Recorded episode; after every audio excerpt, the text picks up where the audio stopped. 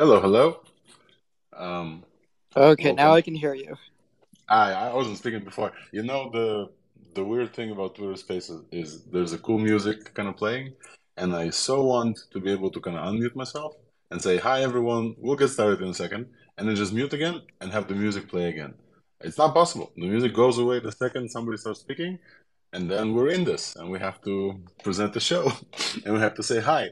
So this is what we'll do. We'll say hi to everyone here uh, in the space. This is the, I don't know, I think I've stopped counting what number of spaces uh, this is, but Eli, we, we've been at this for, for a while, and uh, I think folks found great interest in coming and listening to folks actually talk, in addition to following, um, and so we're committed. I'm committed. I want to thank Eli for co-hosting this one. Um, and I want to thank uh, Sang-Hyeon and Eerie on stage. And we're going to talk about all of these folks in a second. Uh, but I also want to thank everybody who's been coming to the spaces, uh, telling us to proceed, telling us that it's it's actually very helpful to, to have a space to host these conversations, these experts. We've had some incredible people come up. Uh, many of what they say flies directly above my head uh, because I'm not a scientist. Not at all. Um, and uh, this is why I have friends who are subject matter experts on, on here, and uh, friends who can translate the science. Um, I am dedicated, though, to to create a space where everybody can kind of express ideas uh, freely. Um, this space, the first one, resulted in a room that this room now has an incredible amount of information shared. And uh, we, we call this the green room. There's many, many folks here uh, in there, uh, two of them with independent replication attempts. And uh, I think it's great that we have this community. And so with that, with this short intro, uh, I see Sang-Hyeon unmuted. Uh, I want to say hi to the folks on stage. Uh, feel free to introduce yourself and how, like, why why are you in this space and what's your interest with L K ninety-nine and the discussion. I think Sang-Hyeon, Sang-Hyeon, you can go first. Uh, hello, everyone. Can can everyone hear? Yeah, I can hear you. Loud and clear. Uh, so I am a software engineer working on uh, uh, clustering software for the development of uh, artificial intelligence system in South Korea, Seoul. And uh, I don't know what I am doing, but uh, somehow I got involved and Uh, I really don't know what to say. Mm, that's it. I, I will say that having tracked, you know, your your discussion of the issues, you're digging deep into the the history. You're you're in the right place to do some of it uh, in terms of library access to hard copies of things. Uh, you're diving deep, and you are doing a really good job. Thank you. Absolutely. I will I will join this and say that, uh, Sang-Hyeon, without you in the group, we would have known way less. And the, the amount of stuff that you helped kind of discover uh, uh, really is really like in-depth. And I just want to shout out your your friends as well, right? It's not only you doing the research. Uh, yeah, yeah. Thank you. Because uh, it it is a group effort. And uh, while I contributed a lot of it is done by my friend in a Discord server in uh, Korean. And uh, these days, uh, really, my only role is to be a spokesperson for the group in English. And translator. I think it's not less important the amount of translation that needs to happen. And I will just uh, maybe do a quick plug of, of my own and why I'm here and why I'm fascinated with this, uh, even though, like I said, I'm not a scientist. Um, I I love removing language barriers. This is, this was my mission in life. I created Targum to do this. When all of this started, I you know there was not a lot of videos coming out, so I was just sitting here and helping folks translate, and this is how I connected to Sang-Hyeon. Uh, but now there's a bunch of videos coming out, and there's a bunch of translations that needed. A I translation is great. It's still, it's still not perfect. There's a lot of low things and uh, euphemisms and, and different like scientific stuff, and Sang-Hyeon and, and his team has been great at like pinpointing those as well. And I think even... Um, Sang-Hyeon, the, the one thing that I want I come, always come back to is that there's a process, and we're going to talk about this maybe at length. There's there's something with a quartz tube that cracked that let some oxygen in that potentially led to this breakthrough. And I remember that this was a translation thing. None of the other papers had it. Only the Korean paper had it. Um, you you remember that? You talked about this a little bit. And I, I don't know if the importance of this, but please talk about this a little bit as well.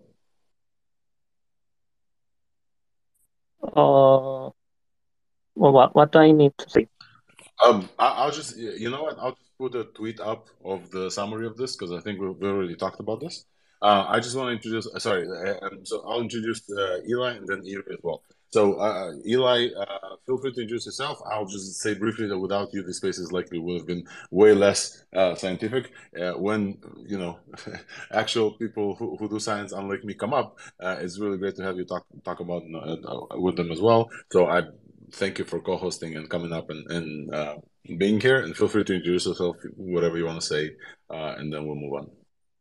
Well, sure. So, so the first thing I should say is is that uh, I am not uh, uh, an expert in, in solid state physics, although I've I've worked in fields that are like kind of adjacent, uh, like surface science and uh, uh, quantum chemistry or computational chemistry. Uh, like uh, there were, were a bunch of uh, Uh, papers that or preprints that came out on on density functional theory analyses, and I've done plenty of density functional uh, uh, calculations, though not on on uh, band structures, but on on related things, nanostructures and, and molecules, uh, to be specific. Um, so. And, and you know, laboratory experience in, in, in uh, scanning tunneling microscopy and, and related things. So so uh, not, an, not a subject matter uh, expert, but uh, uh, lots of related uh, uh, background knowledge. Um, and, and also, and a grand idea, uh, great. Let me just interject. Sorry, uh, great ability to kind of dumb down things enough so that I understand that when, when people way way smarter than me speak. Well, th thanks. I, I, I never know how good a job I do of that. Um, uh, also, uh, you know, this is uh, I, I was looking at a different uh, nanomaterial in terms of superconductivity in, in uh, twenty nineteen and twenty twenty. And actually, like within the last week, I, I revisited, uh, um, you know, to see if any new papers had been published about that. And it turns out that I'd missed one that... Uh, that had been published uh, at the time, and uh, it shows the structures that I was getting in my calculations, uh, even though like other groups had, had been talking about a different structure. So I'm going to be revisiting that as well, because I kind of put that aside thinking my calculations must be garbage. Uh, so, so, you know, the, the other thing, just in just taking a step back and talking about the history of science, when you have a breakthrough like this, it can shake out other things that, uh, uh, you know, might have been uh, put aside or run aground, uh, or, or people just had to move on to other things. So uh, we will gain knowledge, and uh, uh, this will uh, probably ignite, uh, um, you know, other things in, in, in uh, superconductivity research. Yep. Uh, and I, I, I will say that I think we have Kwon to thank for a lot of this, because the open sourcing of the paper probably led to so many discussions in the open about specifically L K ninety-nine, but also, you know, just the science around it, how to replicate, peer review process, good or bad, you know, like, uh, all of this. Uh, and if we are effectively watching something like this get discovered, uh, there was... there was a denial from this team from Q Center, the, the folks who released L K ninety-nine. I think they tried to ask for uh, getting published and got denied or something like that, right? And then they had to publish in Korean. And so, and now every lab in the world with free, you know, phosphorus, red phosphorus and, and, and, and lead and, and copper trying to replicate this material. So, um, definitely. The well, not not just trying, but you know, there there are credible re reports of success. Yes, we'll get there. In this space of time, it's it's remarkable. It's, you know, but and I think, but yeah, it, go ahead, go ahead. Go ahead. Uh, okay, so I just wanted to say, you know, there there's there's like some bad blood between the Quantum Energy Research Center and the, uh, if I'm remembering correctly, it's the uh, Korean Ceramics and Superconductor Society, or, or uh, perhaps Theo, you can correct me on that. But uh, uh, the chair uh, posted like a, a, a really derisive and insulting tweet to the notion that these unknown people could possibly have uh, discovered a room temperature Uh, superconductor, and ended it with "Bwahahaha." So now he's nicknamed Bwahaha, Doctor Bwahahaha, um, and uh, it's quite reasonable for for uh, uh, the Quantum Energy Research Center group to uh, uh, be reluctant to let them uh, be the ones to verify that, but uh, instead, you know, uh, both go to others for for independent verification, and. Um, And excuse me. And I thought you had sound effects. I actually liked it. I need to get sound effects. Well, that's that's that's a phone ringing. Uh, de- decline that, and also ask them, you know, what would their proposed uh, uh, verification be for, you know, process be for for whenever they do decide to let them verify it. So the society's name is Korean Society of Superconductivity and Cryogenics. Uh, hence the acronym K S S C, and it used to, to be the Korean Society of Superconductivity and Korean Society of Cryogenics separately, and then they merged sometimes in the past. And uh, even looking at the name, you can guess that, I mean, if you have a room temperature superconductor, you don't need cryogenics, don't you? So just from the name, you can guess that they could be hostile to the idea. Like, the society is about getting superconductivity through cryogenics, and someone came that you don't need any cryogenics. And uh, and so what happened is, uh, okay, so. I, I need to prepare my English sentence to someone else. Okay, okay. Uh, so, so uh, folks, I want to just say hi to Eerie as well. Uh, you're, you're able to speak now? Eerie? Uh, I hope. Do you hear me? Yeah, we can hear you. And oh, uh, loud and clear. That's good. They installed it on desktop because I'm on, I'm not on my phone. It, this works on desktop? What? Apparently. Okay.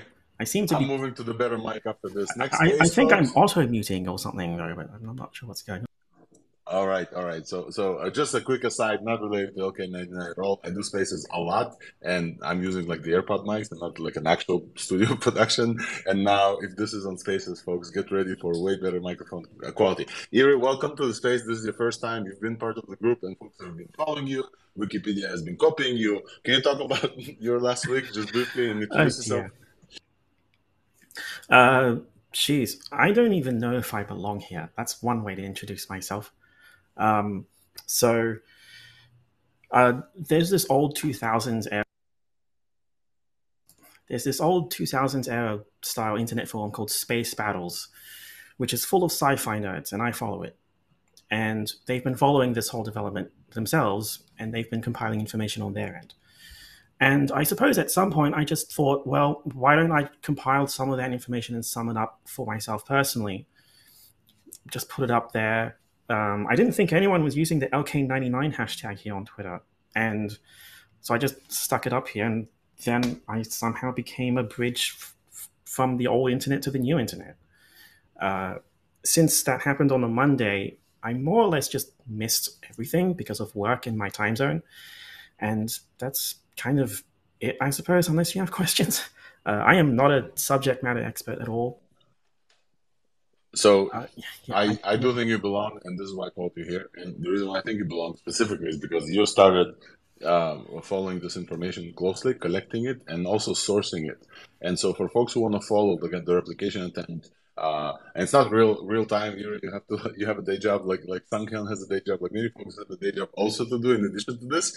And I will call out Uh, uh, Andrew McCallum, the guy, the, the space pirate who also had a day job and also like replicated. Uh, and uh, folks are welcome to follow Eerie, Eerie's website, where like there's a lot of replication sources. Um, many of them, you know, Wikipedia tried to copy, and not to a very great extent, uh, but way before Wikipedia. And so I think definitely you belong up here, just because I also don't belong here. I also started like this exactly. I just collected a list of Twitter folks. I posted it. Many, many people started liking it. And then I found Eli and, and Sang-Hyeon, and then kind of started learning to this Twitter list. And uh, yeah, here we are in, in, in helping the world understand what the hell is going on. Um, so welcome, Eerie. Welcome. Um, I think I think it's it's good to to get started with um, just a brief intro of what we're talking about, and uh, I'll I'll start, and Eli, feel free to chime in and like inter interject. And I'll do a brief one. What July twentieth? Uh, so, go ahead, Sang-Hyeon. Yeah. So so I want to briefly talk about the uh, Korean verific verification committee thing, and. Uh, So, so Hyun-Tak Kim interviewed about the verification, and uh, his words are very spicy. Like uh, it's like the verification committee should not terrorize the poor business people like gangsters while they are on debt and uh, in a hard business situation. And he also said that if they want a sample, they should send the meeting minutes so far and the comprehensive plan of verification. Like just to give us a sample is a ridiculous thing. So that's the interview Hyun-Tak Kim did. And I, I just want to um, maybe roll it back a little bit, Sang-Hyeon, before we get to. I just want to tell people who Hyun-Tak Kim is uh, and uh, like who are the folks who are, we were talking about briefly, and then we're going to get into into the the discussions. Around July twenty-three, or I think July twenty-two or twenty-three, uh, a, a paper was uploaded out of the blue to this uh, website called arXiv. Uh, the paper was talking about superconductors uh, in room temperature and ambient pressure, uh, which is to many kind of the holy grail of material sciences. It's this uh, incredible, incredible finding. Uh, and many folks in the science community scoffed at it, not even seen this, I think. Uh, because many attempts at doing this were already happening, and there was like a recent retraction as well in Science Magazine. And um, so uh, people are, especially in the science community, when they see something like this, it's not uh, verified, it's not replicated, it's not peer reviewed. They tend to, they tend to like raise their eyebrow, uh, especially when the process is messy. And this process was messy because two hours after the first paper, Uh, another paper was uh, uploaded, and this other paper has way more authors. Uh, and the only two authors that shared are, on both papers are Lee and Kim. So L K ninety-nine, Lee and Kim, and uh, they're working on a material they, quote unquote, uh, invented in ninety-nine or, or found in ninety-nine. It goes deeper than this, and for depth, I recommend looking at the pinned tweet. And we'll try to pin as many tweets as possible, folks, up on stage. But if you scroll up to the top of your space, there's a pin tweet from uh, Sang-Hyeon. There's a few of them with an in-depth kind of analysis as to how this group came to be and how they found what they found. So we, uh, we're watching these two papers release, and then the internet goes kind of crazy with several, um, at least for me, it started on Twitter, with several uh, viral kind of explanations of what's happening, and the fact that if this is as big as they claim it is, uh, a lot changes. I think uh, we had uh, uh, Andrew Endercott, I forget his last name all the time, uh, up here. Uh, he also works at superconductors. Uh, he had a tweet on the impact of uh, room temperature superconductors like three weeks before this news broke. And he recently said, superconductors only affect industries that has electricity in them. It's a jokey tweet, of course, because uh, the implication there is like everything changes. A lot of things having electricity in them. Like Eli said, a lot of uh, science that kind of accepted the fact that we're restricted in uh, electricity transmission, that like electricity gets lost to heat. Uh, a lot of things change. Okay, so it's a huge claim, and everybody is waiting for it to get verified. And uh, these essentially messy release made many people kind of scoff at this. However, the internet picked it up, like the internet picks up everything. The information stream uh, enlarged, uh, helped by hopefully us and Eerie and, and Sang-Hyeon. And we started to see replication attempts, because if the claims are as big, the additional incredible thing about the paper is the, the, the process is not very complex and it's fairly quick. And so the world could obviously see with quickness whether or not this replicates. And this is what we've seen for this week. And we're going to talk about replication attempts. And again, uh, helpful helped by Erie's kind of uh, um, addition. But I, I just want to call out kind of the first one, and this is in the title of the space. Andrew McCallum from Varda Space. If you didn't see yet, and I assume you did if you're here, but if you didn't see yet, after a while, uh, Andrew started with uh, uh, Meissner Effect or Bust uh, hashtag and started at the back of Varda Space, just cooking L K ninety-nine. And yesterday I posted a video with a few samples kind of gravitating. Um, Eli, I think, could you do like a brief explanation of Meissner effect, or why we're watching for Meissner effect, and why um, why everybody wants to see the rock float, and why it's not necessarily the the thing that we like have to look for?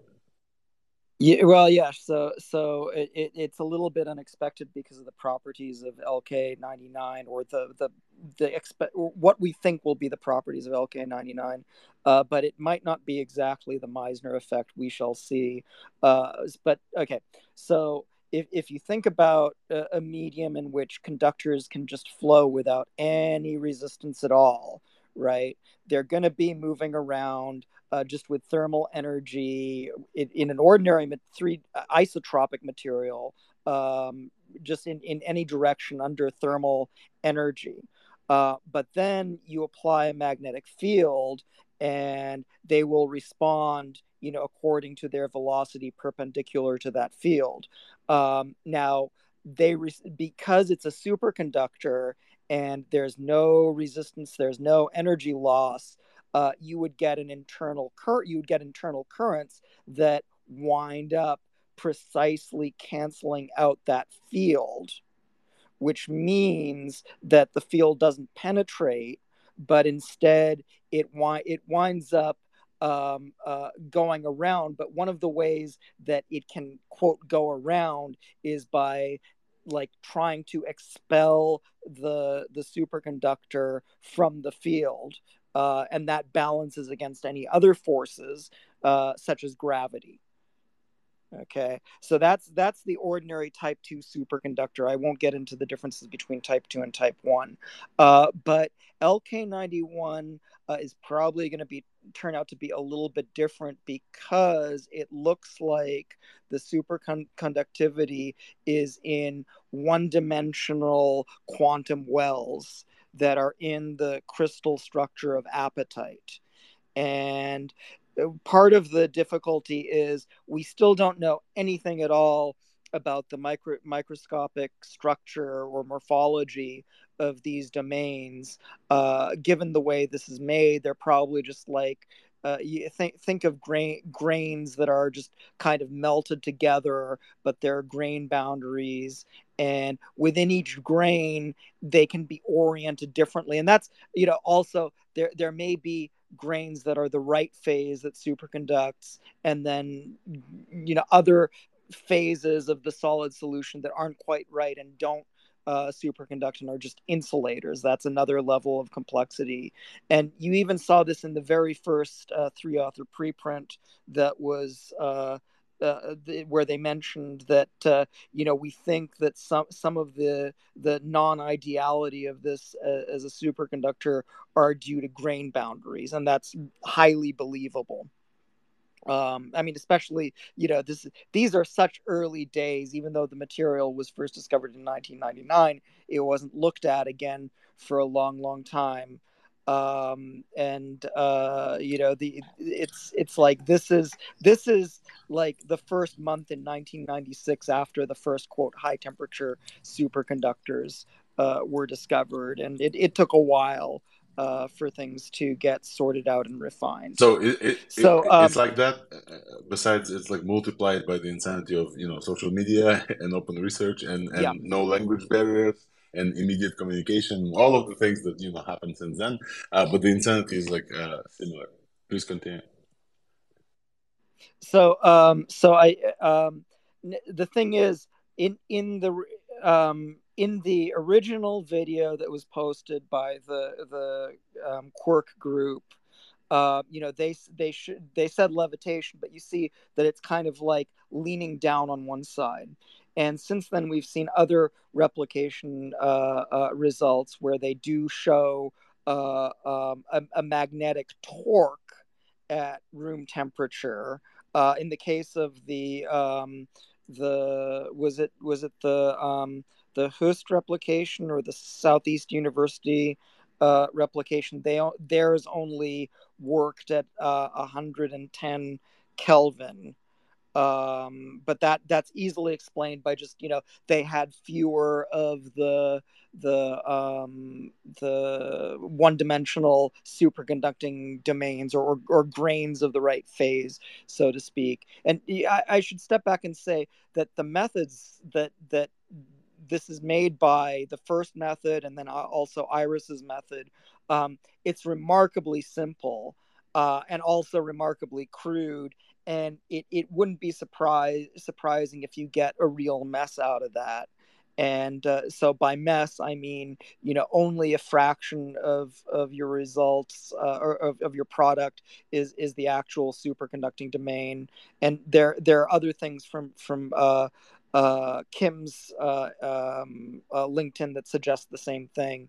Um, and, and also, uh, you know, there there's nothing to orient Uh, um, the material together, so you're getting random orientations un- until you like grind it up so that you're getting isolated domains, p- perhaps, right? Go ahead, Sankhan. Okay, so uh, now if you look at the uh, above the space, there are uh, four tweets pinned, uh, including links to the three write-ups that our Korean group did. The first one is called On L K ninety-nine Papers, that uh, explained the uh, general background and what the three papers say. That's very interesting because all three papers say uh, quite a different things.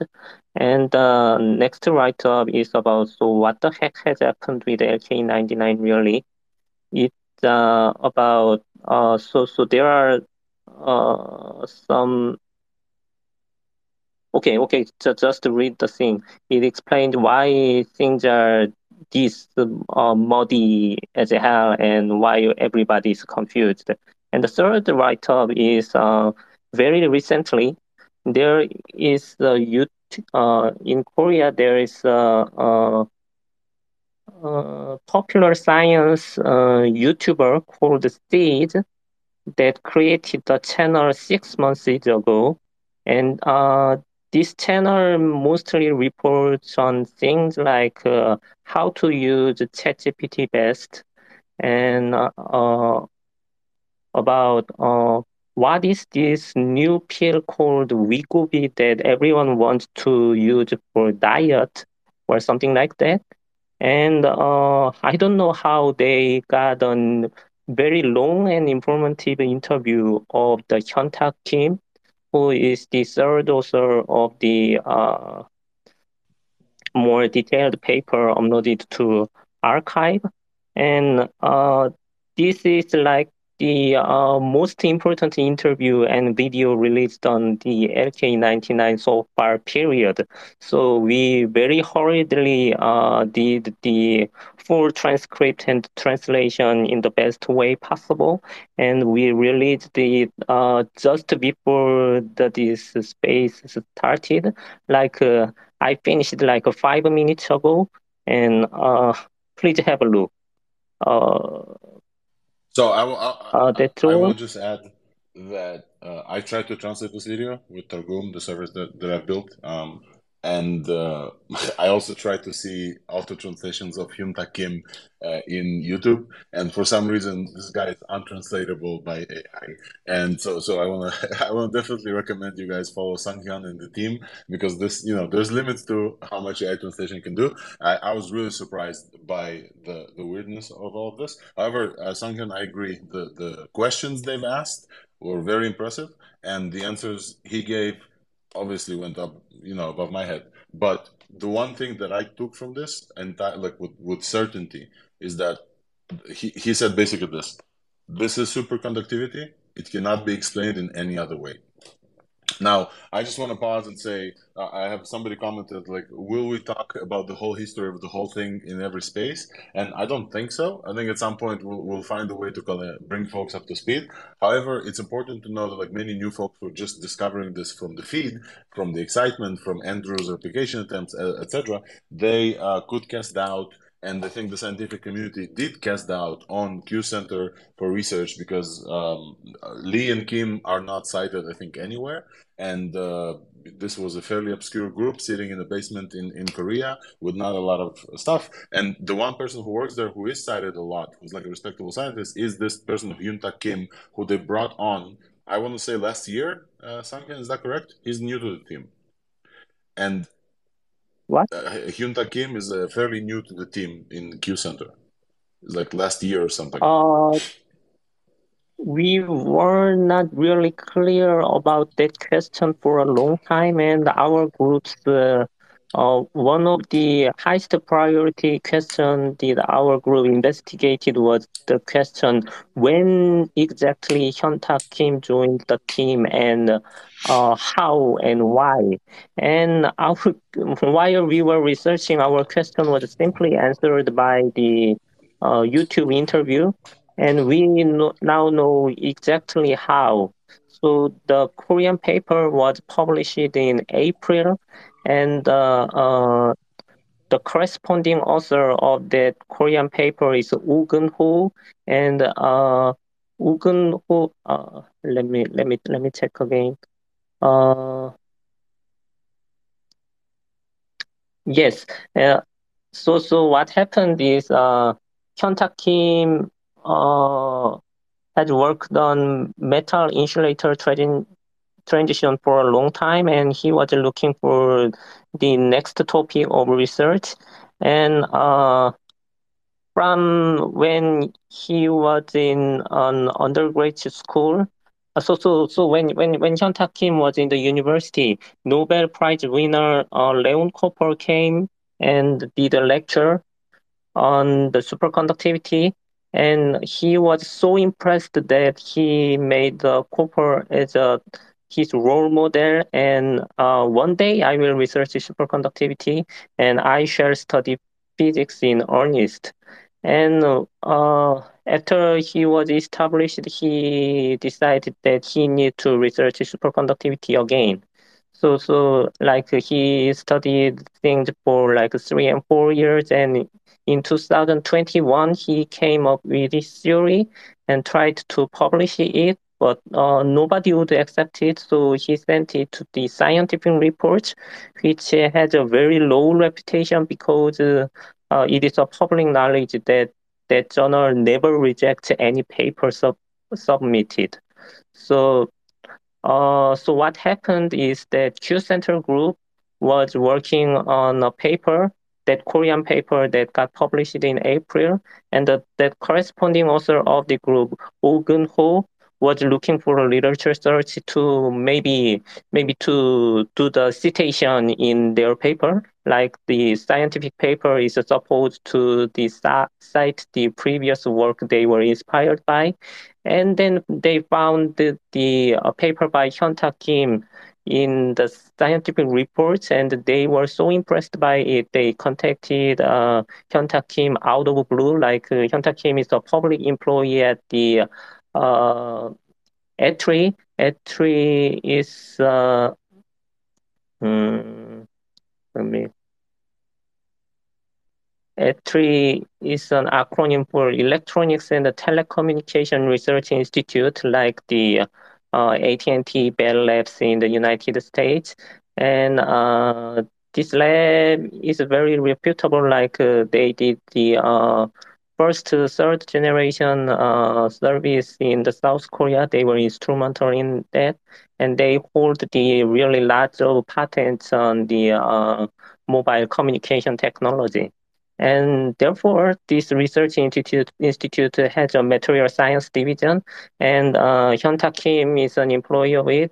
And since this is a public institution, they have a phone book on the homepage. And the Woo Geun-ho contacted Hyun-Tak Kim by uh, simply calling on the smartphone out of blue from the phone number listed on the public website, and that's how they worked together. So it's all in the interview. So, so um, the interviews, uh, I think I saw two interviews, maybe there's more now. I think, uh, first of all, folks in the audience, just so you understand how depth, how deep the research goes in Sang-Hyeon and team, uh, th this is, you know, this is verified and over-verified. And I want to also highlight the importance of why we're stressing Hyun-Tak Kim credibility. This is not like an out-of-the-blue random person. This is when when when Hyun-Tak Kim says, "Hey, this is hard to explain by anything other than superconductivity." Uh, it, he has. Well, uh, age score of forty-three, which which in scientist terms, basically his papers were cited at least forty of them, forty times each. So uh, there's some de debate whether or not age score is, uh, we should over-index on the age score. However, we highlight the importance of Hyun-Tak Kim. It's not like just some random dude who said, "Ha, ah, this is, you know, magic floating rocks." This is a person who worked on theories of superconductivity, then got brought into the S Q Center, and now he's the public face, essentially, right? So, I, oh, sorry, Sang-Hyeon, I don't think I saw uh, Lee or Kim in interviews in video. Only some, uh, only Hyun-Tak Kim is the person that authored the second paper and is now kind of the public face of we have what we say we have. Mm, no, actually... Oh, okay. Uh... Tell us more. Actually, uh, Lee, Lee is the leader of the group. Like the all the papers, first author is Lee, and Lee interviewed a couple of times in Korean media. But like uh, Hyun-Tak Kim is very good at English, and he is a quite a famous researcher. So he knows how to deal with the uh, journalists and the public media. And he is quite skillful at that, like uh, how he handled the conflict with the Korean Society of Superconductivity and Cryogenics. So this is my suspicion, but maybe the group decided that uh, it is best for Hyun-Tak Kim to handle the all outside public communication. Yeah, and so uh, we see him a lot, and he's standing by this, and... Uh... maybe the last point I want to say here, and Eli, feel free to chime in, is that um, scientists like this don't, like, this is their uh, break, make it or break it reputation, right? Like, if he says this is what they claim it says, especially with this level of importance to the world, and essentially it's like faked or, or fabricated, like we've seen, this is like his reputation is basically gone. However, they still stand by this, and we see replication attempts, which we're going to talk to about next. Well, okay, so so the I okay, mean, his, his reputation his reputation is is important. Um, scientists actually uh, would rather find out if they're wrong than uh, than just uh, assert that they're right. Uh, we try to be really careful to not uh, uh, over.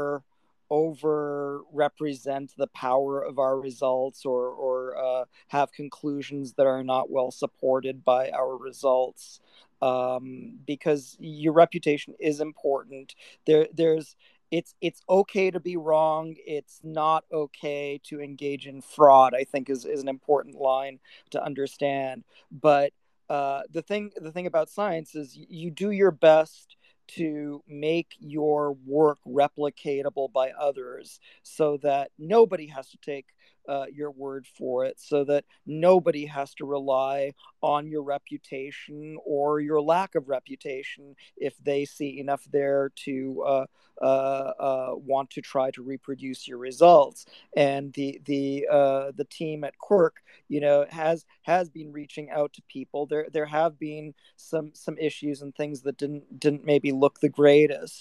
Uh, but they are engaging with other people to uh, uh, replicate their results, and uh, uh, we don't have any direct information, but uh, it's it's implied that they've sh they've already shared samples uh, with with third parties for independent verification. Um, but also by now, you know, we have multiple uh, replication efforts uh, around the world uh, that have had different ways of success. Two of them, who are part of our green room, have had uh, what appears to be pretty good uh, levels of success, at least in terms of showing the the not not precisely lev levitation but torque. And I'll, I'll get into the difference uh, at some point. uh, between those two things. But um, you you wouldn't expect to see that if something unusual weren't going on, uh, if you were following, you know, the the the protocols in, in the original papers or anything that reasonably corresponds to them. Will will we have Andrew McCallum here this time? I I invited Andrew, and Andrew, if you're in the audience, feel free to come up. Uh, Andrew has publicly stated that after the the replication attempt succeeded, uh, they're dead tired and he wants to disconnect for a bit. Uh, but Andrew is also part of the group, and uh, we we cheer we cheered with with with glee. And I barely fall, fell asleep last night. I wanted to see, uh, but they weren't live streaming the kind of the, the discovery. I will say this one thing, uh, something before you before we continue. Andrew McCallum and the Varda team kind of space yesterday was replicating. They uh, had like high quality cameras in there. I think uh, Josh. I forgot his name. Uh, who's like a YouTuber. He's going to give like maybe tomorrow a full breakdown of what they what they saw, which is going to be great, and follow that for sure. But yeah, no, Andrew is not here for now. Uh, just want to quickly mention a little thing. After he got it, uh, uh, he said, "Okay, so I've got the four gigabyte video. I I don't have a machine that I can edit it on here," and like I'm all. Uh, well, you could do the boneheaded thing of taking a cell phone video of the video. This is why this is why Andrew is the space cowboy. This is kind of how he got started with this, just grabbing, you know, whatever materials and gunning through this. And I, I uh, am going back always, and Eli, thank you, and, and Sankhan, just uh, feel free to chime in. I'm going back to the credibility of the offers, to the fact that the papers were messy, to highlight this point. They are standing by this. The the person who's running, who's telling us that they're standing by this, uh, he's not, you know, he knows what he's talking about. He knows the difference between diamagnetism, uh, regular diamagnetism, and superconductivity. He, he has the theories. And uh, we saw some replication attempts already happen. And Andrew McCallum is one. Iris Alexandra, the Russian quote-unquote cat girl, uh, is another. And, uh, you know, a lot of doubt was, was thrown towards that thread as well. And, you know, we stand by Iris with one hundred percent. And uh, where... Yeah, she she, know, she knows her stuff. Yeah, Iris knows her she stuff. And, knows her and, stuff. and uh, I think even Wikipedia followed up. And at some point, there was like a bullshit statement that like Wikipedia doesn't, doesn't want to add the Russian cat girl from the internet. And now... that she's affiliated with the research institute, she's on there as well. And Eerie, I feel you have a comment on this as well. Um, not not a, not a ton to say, but I think there's something going on with people obsessing over the article and an inconsistent, reliable source policy at the moment. Like, I used to edit Wikipedia quite often in the the, the late uh, in the late two thousands, and I'm quite rigorous in my source checking. And I, I was quite surprised when they seemed to copy my table at first, because I definitely don't consider myself a good source uh, with everything going on at the moment. It's just the nature of the internet. Yeah, makes sense. Uh, go ahead, Sang-Hyeon. Uh, so, so I want to talk about how I see the whole thing. And uh, from the various interview and statements released from the group and the papers themselves, it is very clear that the group believes their claims. But the important thing is that it's very different from whether they are right or wrong. But at this point, uh, it got replicated multiple times, like the there is an original group in South Korea, and the very first replication in the world was done in Russia. And then there were multiple successes in China. And we also got a success from the United States. And uh, there is a claim from Germany. They succeeded that I can't really evaluate yet. I think it might a fake. So even if the Germany claim is a fake, we have like five or six replications so far. So I think the uh, phenomena of the uh, so so what happens, like it does the partial levitation and things like that, are confirmed beyond any doubt so far. But that does not mean it is the superconductor. And the I mean, the thing is very unclear how we would test for the superconductivity and whether it is a superconduct, whether it is a superconductor. So, and uh, I mean, you could measure the electrical resistance, and I think the Andrew McCallum's sample is on. Is going to the uh, lab for measurement as we speak. And I heard from the uh, Iris Alexandra that her sample went to the Moscow Engineering and Physics Institute, and they got uh, the shot from the particle accelerator beamline. And it is also reported from the South Korean media that the sample is uh, in the Korean Energy University, that is the subsidiary of the Korean Electronics, Electricity and Power Company, that is the uh, transmission and distribution of electricity, the monopoly company in South Korea, and they are doing the uh, investigating the, this interesting material with the electronic microscope. So, so we will know. Uh, Sometimes in the future, there are actual samples in around the world, and there are expensive instruments looking at them. Mm, and uh, okay, I I need to prepare what I would talk in sure. English. So uh, adding to this, uh, if folks look on top of the space, National Taiwan University is also currently in the final stage of their uh, superconductor attempt, uh, replicating attempt, and they're live streaming, I think, on Twitch or on YouTube.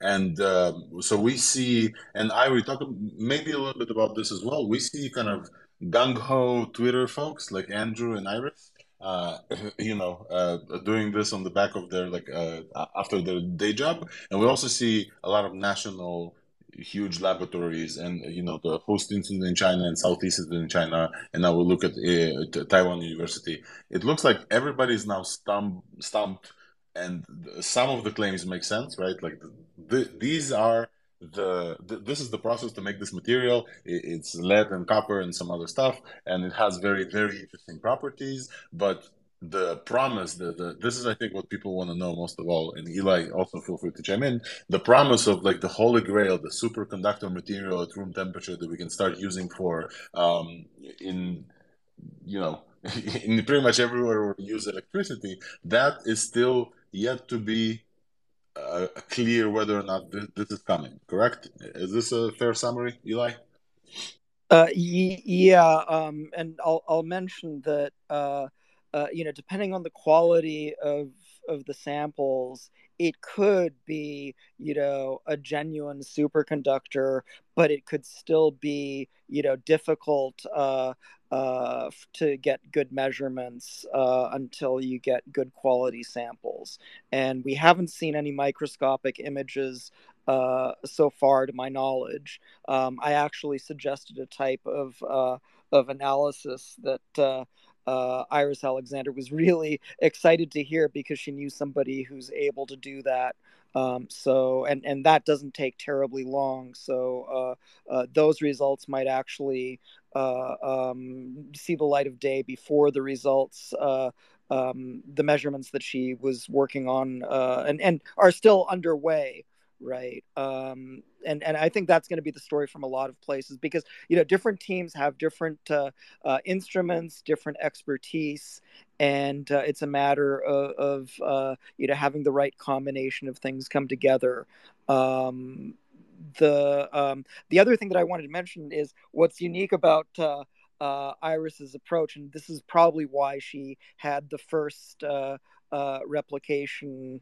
Uh, because it takes it takes a certain amount of time, even once you have all of the materials. And she figured out, as I kind of thought, that um, the original two preprints from Quirk uh, were some kind of curious choices in terms of the reactants. And I'm not knocking them at all, because there's probably some history that led them to that. Uh, and it's reasonable to stick with what you, you have working. Uh, but approaching it de novo Um, uh, she tried some different materials that that do make sense, and uh, and just improvised it. And in, in her reaction, that avoids some of the time-consuming steps. So she was able to produce it more quickly, is what I'm getting at. I want to also say there's a turning point. Uh, Sang-Hyeon, just one second, please.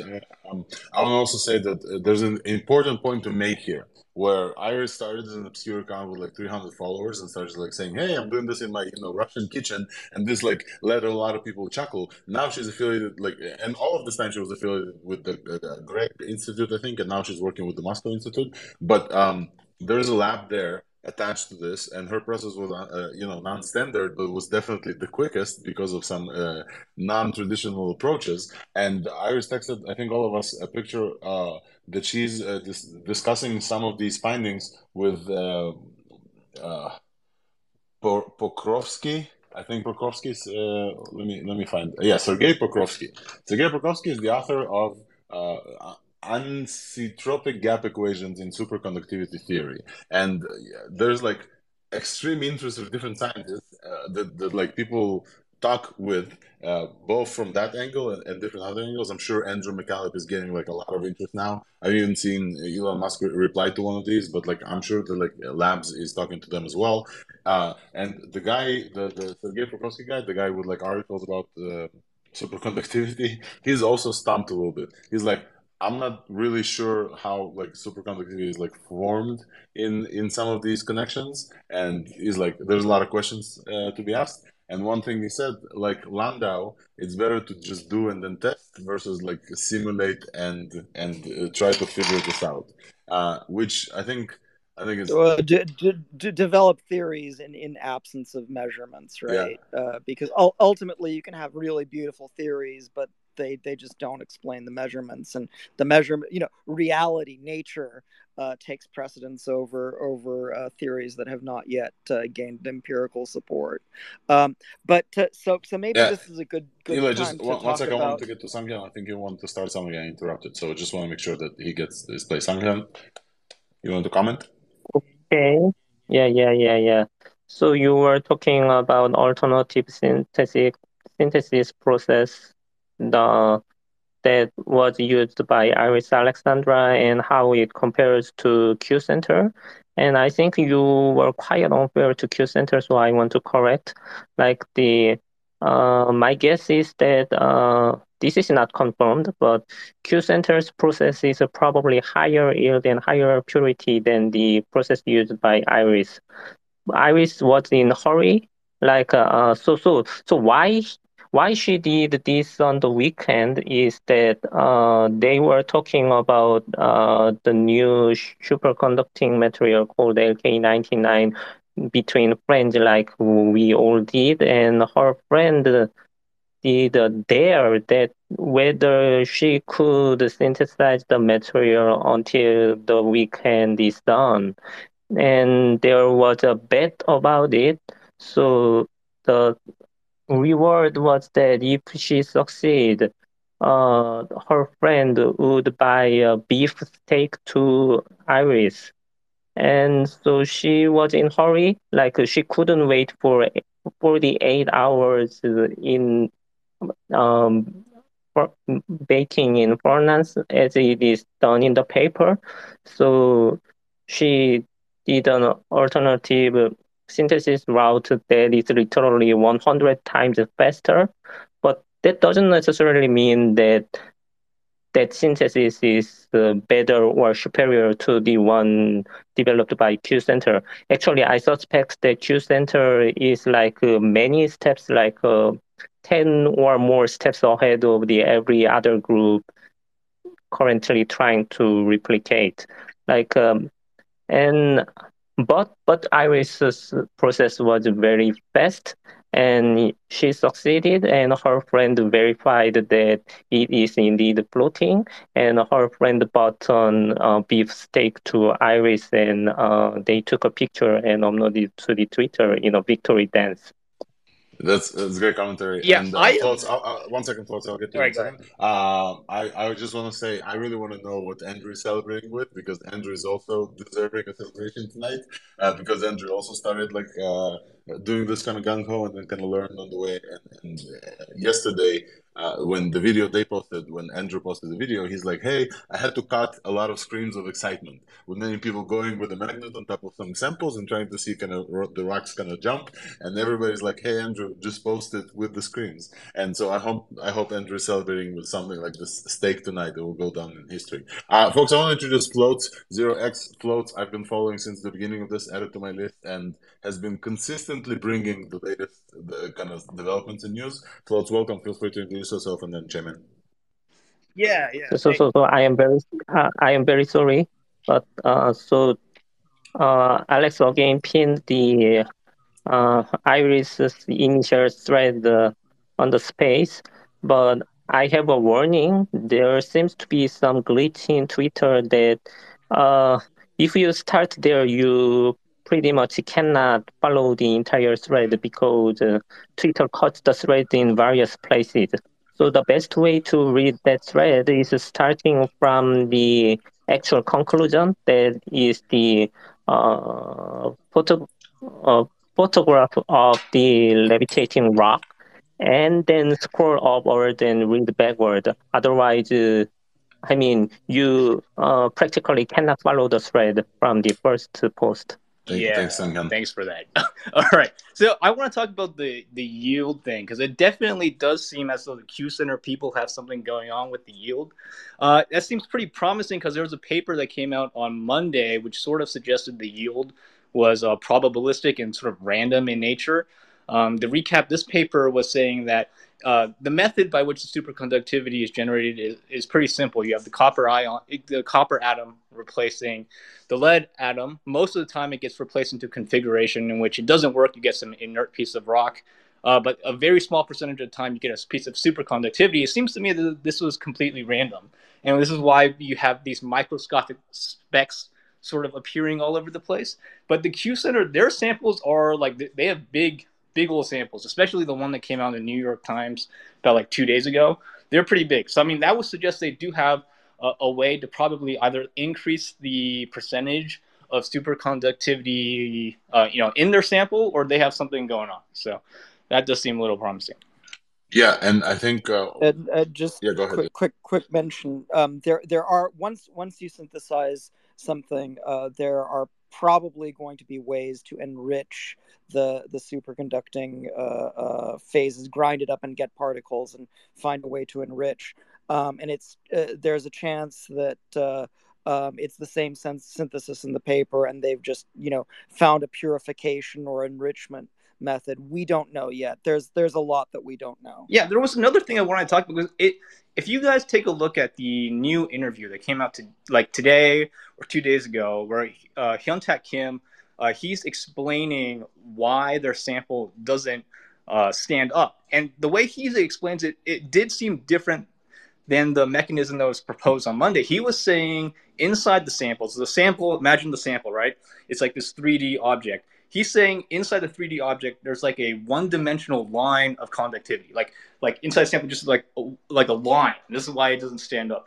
Uh, this this does seem different than the completely sort of random uh, thing that was proposed earlier on Monday. So it does seem that this this conflicted. He also said, well, this also makes me, you know, the Iris thing. I I, I still I'm not sure if she produced a levitating sample, because Hyun-Tak Kim was sort of saying that it was impossible to create a fully levitating sample. The one-dimensional superconductivity was somehow preventing full levitation. So uh, that's that's a little bit curious. I want to see you know what you guys think of that. So, so this this goes to the difference between isotropic and anisotropic material. So, uh, um, isotropic means the same in all directions. Anisotropic means not the same in all directions. Now, uh, we believe that the and and the the density functional theory uh, papers su support this. That uh, the columns uh, of of lead in in the apatite crystal structure are uh, superconducting channels. And, you know, microscopically, they are just that, columns, you know, in, in a in a tightly packed ordered array with phosphates between them. Um, but it in the the samples, you know, it could be anything from like little little grains that are that are like that to uh, spaghetti, like where where you have things curving around each other, and the the morphology is going to have consequences for how it behaves. Um, it look if it is at least somewhat uh, anisotropic, in other words, mostly aligned as opposed to just a ball of spaghetti, um, it is more likely that you'd get the kind of behavior that we've seen in in the re the replication videos, where it, it doesn't levitate, but it torques. As you turn the field, it it lines up with the field lines.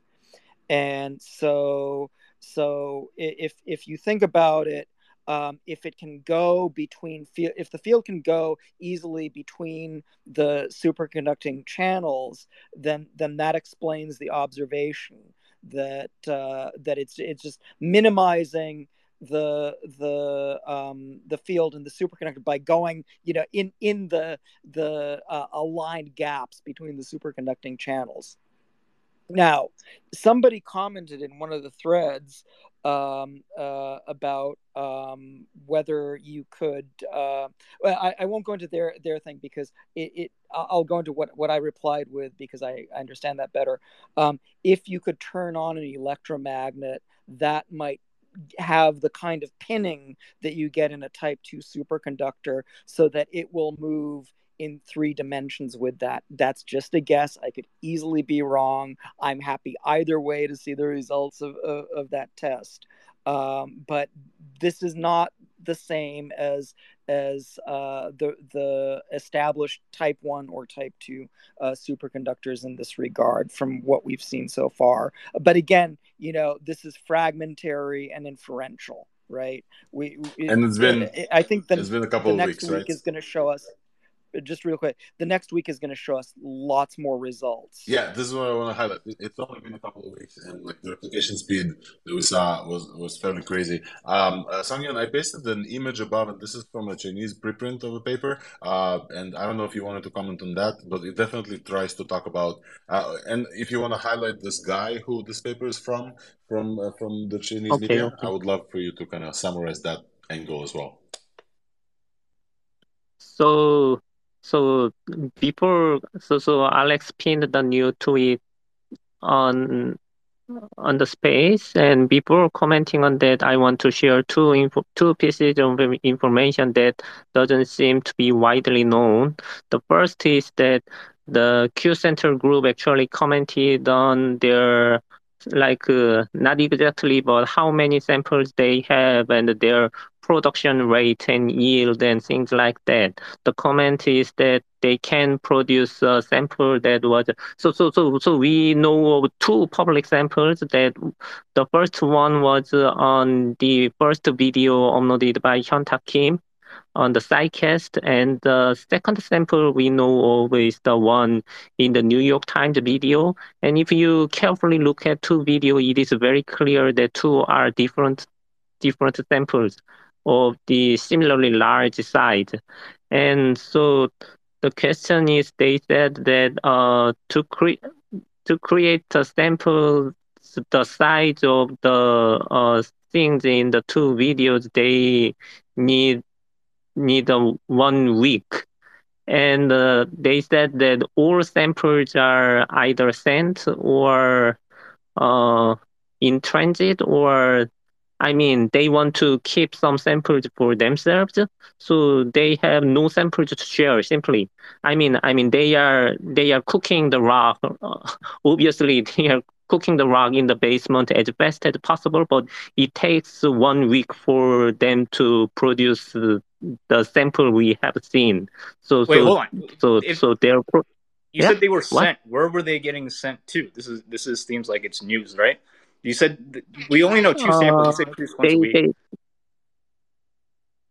they don't talk about it, but the, the, the, the implication is that uh, there is no free sample currently. Right, right. But I mean, but, hold on. There's, there's, so we know there's two samples, right? The one in, as you said, the one in the original video. Then the, there's one in the New York Times.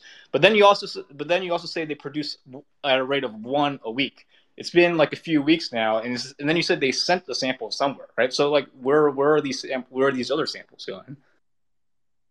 So, so one place we know the sample is in the Korean Energy University that I talked about in the power company. The, the, the primary investigator in that university that said that they were working on it with the electronic microscope did an interview that and confirmed that they have a sample. Uh, other locations of a sample are not clear. I searched very, I, I mean, we have like ten people in our Korean Discord room, and we searched uh, as hard as possible, and uh, there is no mention of uh, who got the sample. But uh, so the conclusion is uh, like we know two, we know about two samples, and uh, at least one sample is in the Korean Energy University, and other samples are in uh, appropriate places, and there are no free samples, and they need uh, one week to produce one sample. And the, uh, one other thing is that uh, so so Iris Alexandra had uh, uh, it's not really a rock; it's a speck.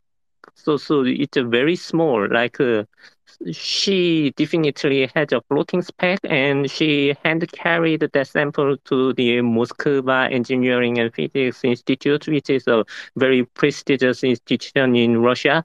And uh, they did the various measurements. After that, uh, she uh, retook the sample and went to home because she wants to keep it. And uh, the people from M E P I, that is Moscow Engineering and Physics Institute, said that uh, some measurements are not possible with uh, such a small speck. So, so they said that it would be very much appreciated if uh, Iris could uh, produce a sample that is uh, at least five times bigger than the current sample. So Iris' first priority work is working on the bigger sample, and she seems to think she can do it. Uh, so, so that was so so. Uh, whereabouts of samples and the production rate, and uh, how M E P I requested for the five times larger sample. That was the two pieces of information I wanted to share. And uh, uh, so, so there is an image of this so image to explain the theory of the uh, partial levitation. And uh, so, so where this image came from is uh, there is a Chinese Q and A site which is very big, like uh, named Zhihu. It's like an in, uh, Chinese version of English website like Stack Overflow and Quora.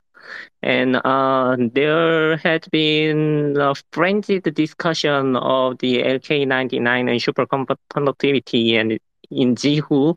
And the first and most popular question on the Zhihu on the uh, South Korean claim of superconductivity called L K ninety-nine has received uh, one hundred fifty million page views so far.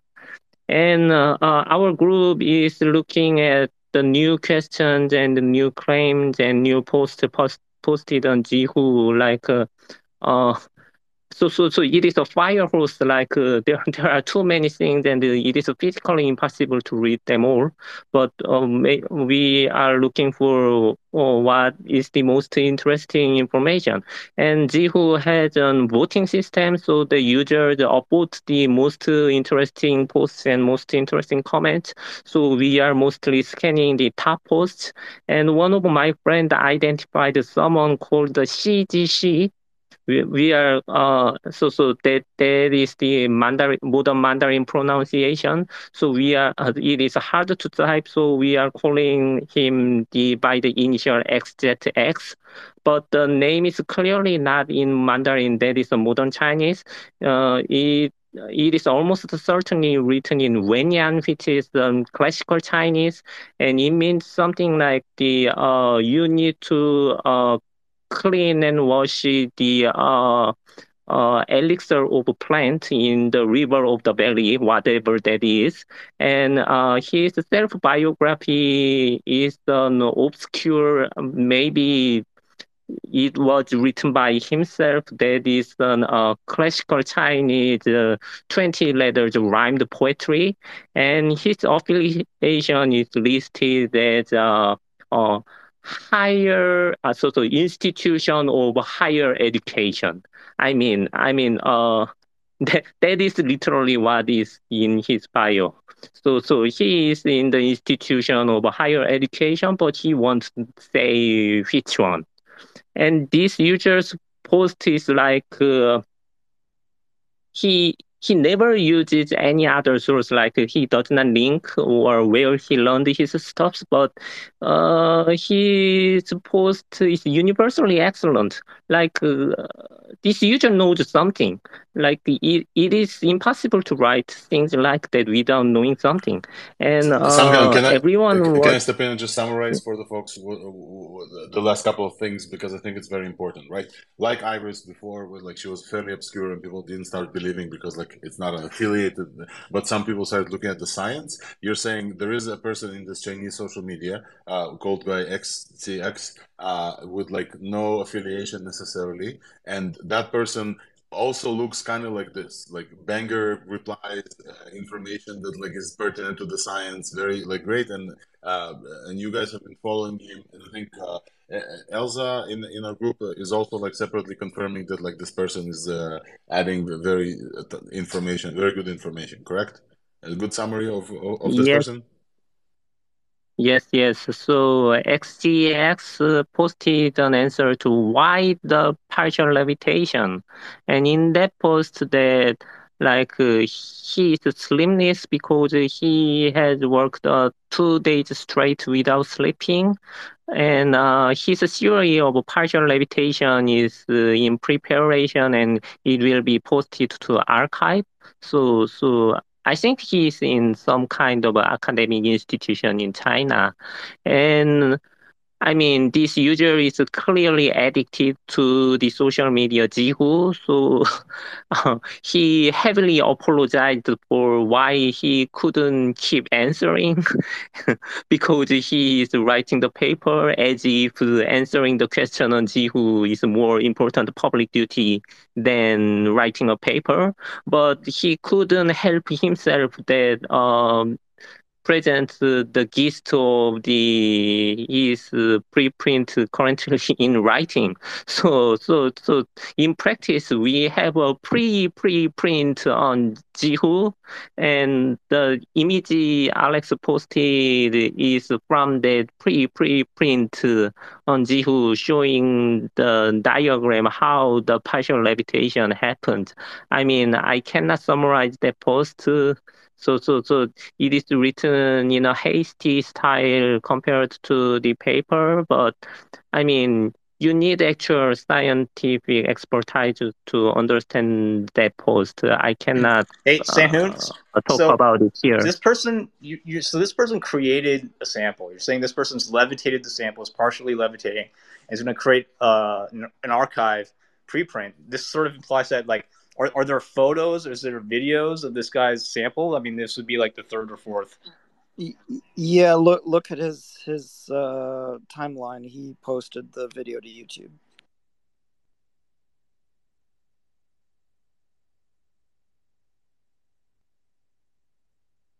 Whoever's talking is muted. Yeah, I don't think. Uh, uh, go ahead, Sang-Hyeon. I think um, so. We have this user, he's about to preprint. Uh, would you like to post a tweet with his uh, pre preprint uh, so people can start translating and, and learning from it? Let me look for it. Uh, whose timeline? Whose timeline has the video?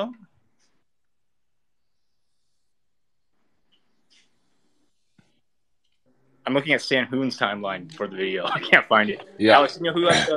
I, I actually... Uh, I've not followed if, whether or not this person replicated by himself or just comments, and I I don't know if there's a video, but I do know there's like the pre-print, and I do know that like uh, the folks who are following his comments, um, they the, the comments seem to be like not sourced by somebody else, so this person kind of floats up the algorithmic waves to the top of the comment line a lot. Uh, I actually don't know if they replicated themselves, um, and I don't know if like the paper is based on experimental evidence or just uh, you know just just looking at stuff and learning.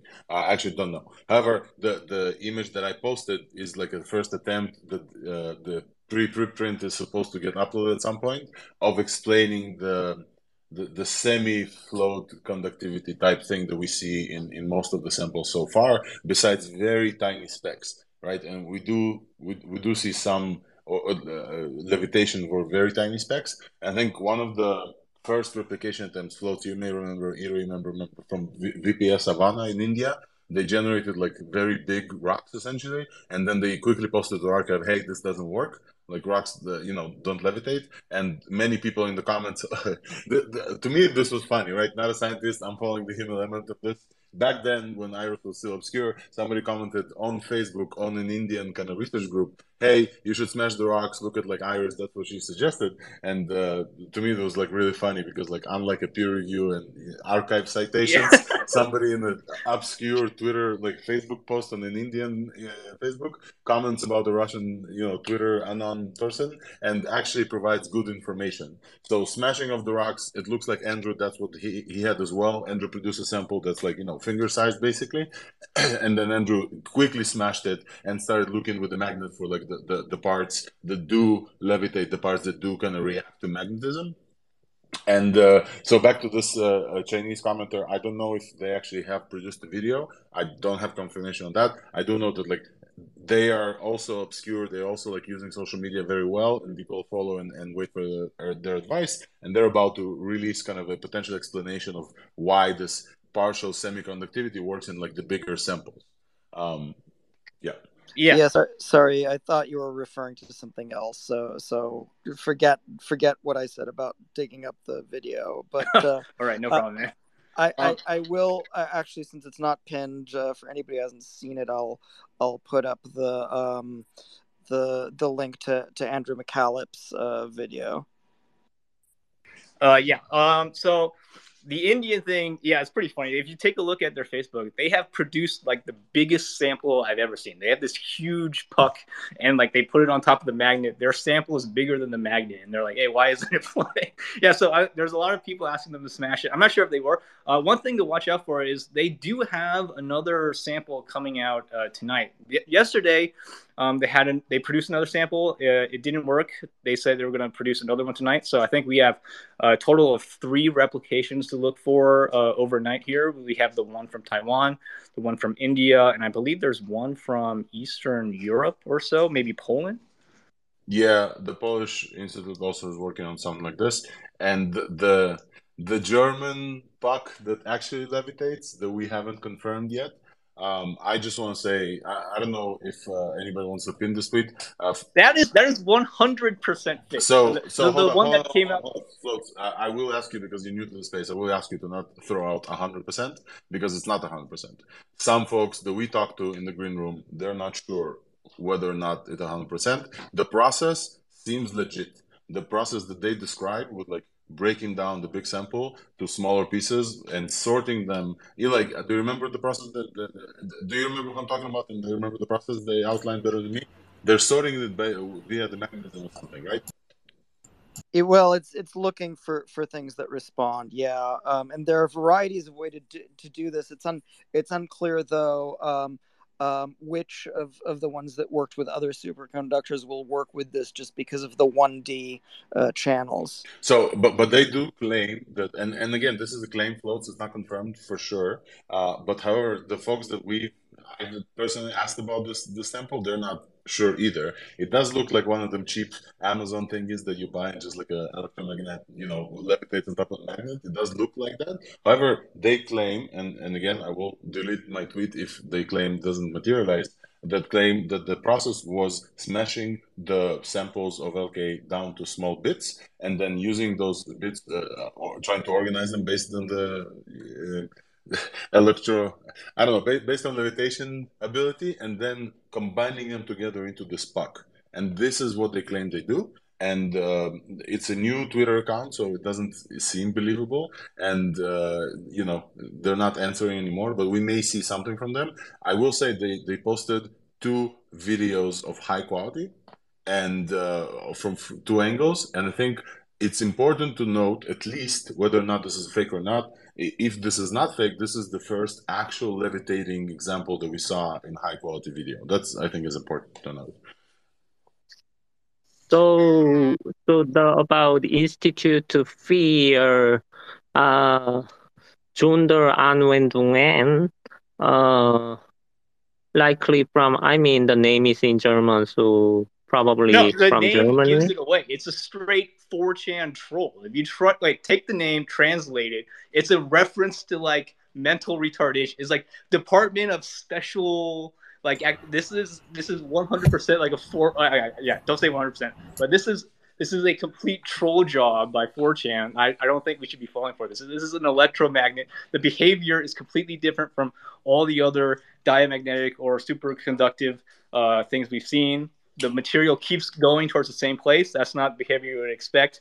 It's definitely not pinned because it's spinning around. And again, the name just gives it away. The, the Germans are trolling us. This is just a simple. This is a simple troll. I uh, I, I I hear you, and I love the rigor, and I, I appreciate. Kind, it. I kind of agree. Like uh, it, it is like the most trollish name possible. I, I am thinking of whether there is a graduate school of creating trolling names, and uh, so many people graduated from that institute. like, like uh, I mean, but the thing is, uh, Quantum Energy Research Center is also a trolling name. Like uh, you, you.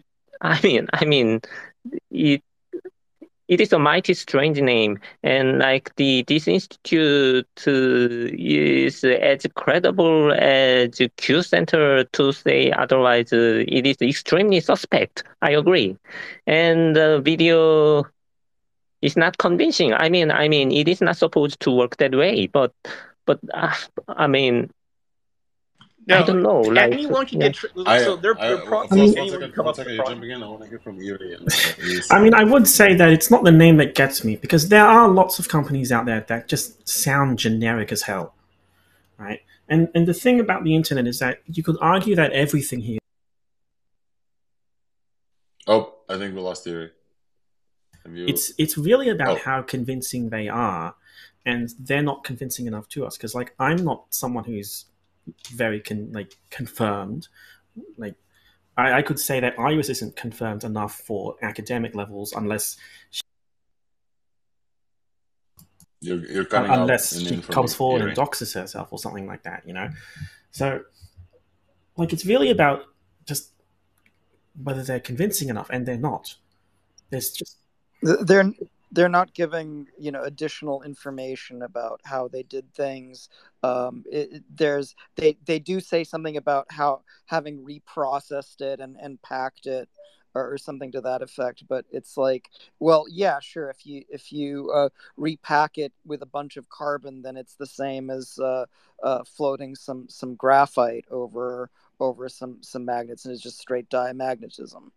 Okay, so I think at this point we don't have at all consensus. Uh, Floats is at one hundred percent. Uh, I'm not. Uh, and I will say the most... Okay, if I'm taken for a fool, and this is a four chan troll attempt, uh, when Iris first started, people said exactly the same thing. I wasn't sure. There's folks in the audience who actually texted, you know, Iris's profile and said, hey, is this a troll? Uh, is this like a, a, a trolling attempt? So I'm no longer like dismissing things just because they seem trolly uh, until I see additional evidence. The evidence I would like to see is the comments the people left on that thread. Iris left a comment uh, asking a question, some other folks. Folks are trying to see whether or not this process of smashing it to bits and combining it to a pack actually works. They said they will release some archive things. So I'm I'm waiting. I'm not entirely dismissing because, um, you know, I, I, I, if I'm fooled, that's fine. I'm not claiming that they have what they have. However, let's let's put aside the German Institute for... Right, wait, wait, hold on. Just one last one thing last about thing. Okay. This group. Like, in, in the video, like, you get straight under the magnet. You can basically see the coils that are comprising the electromagnet. If you power an electromagnet, you can levitate anything. I didn't see the coils, man. Without... Uh, what I saw is a three D printed casting to hold the magnets, and what I heard from them as an explanation is that this is what they do, uh, and their magnet is like...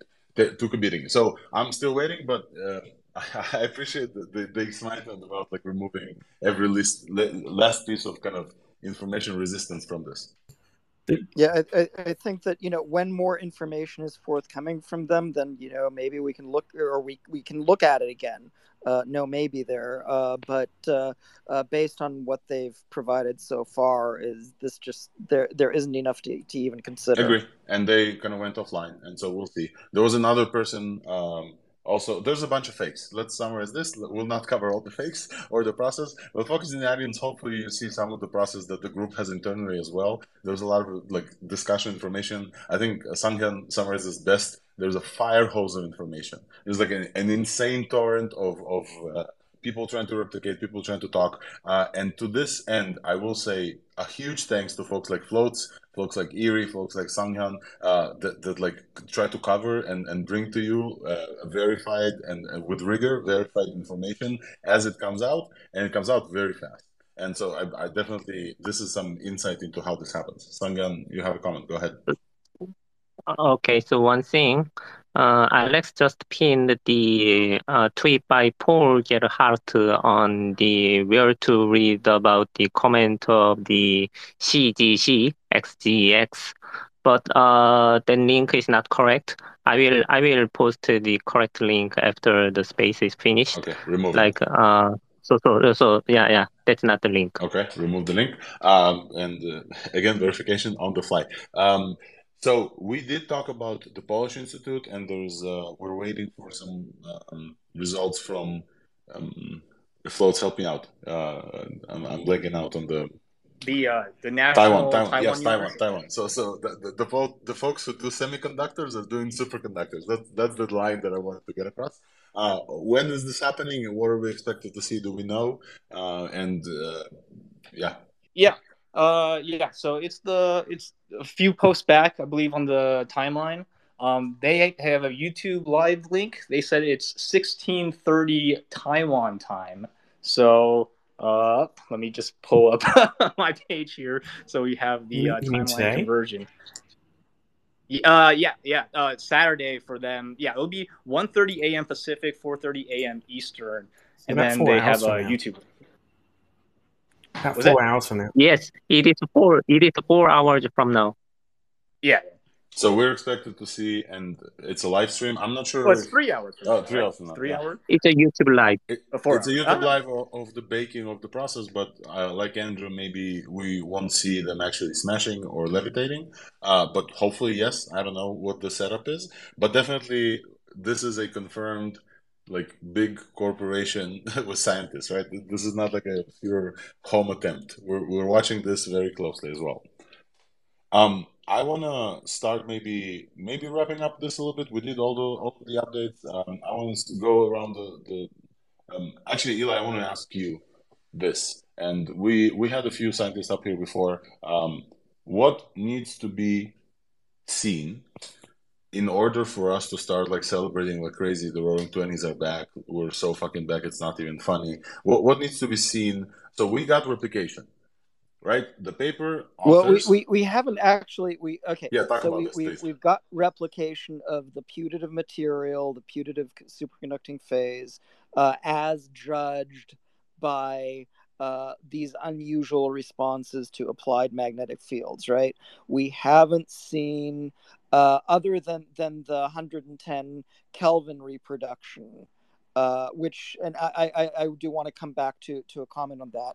Um, Uh, any uh, resistivity measurements yet. I'm sure that we're going to see that from from uh, uh, Alex's uh, samples pretty soon, and I, I would expect the same will be true for for Iris's.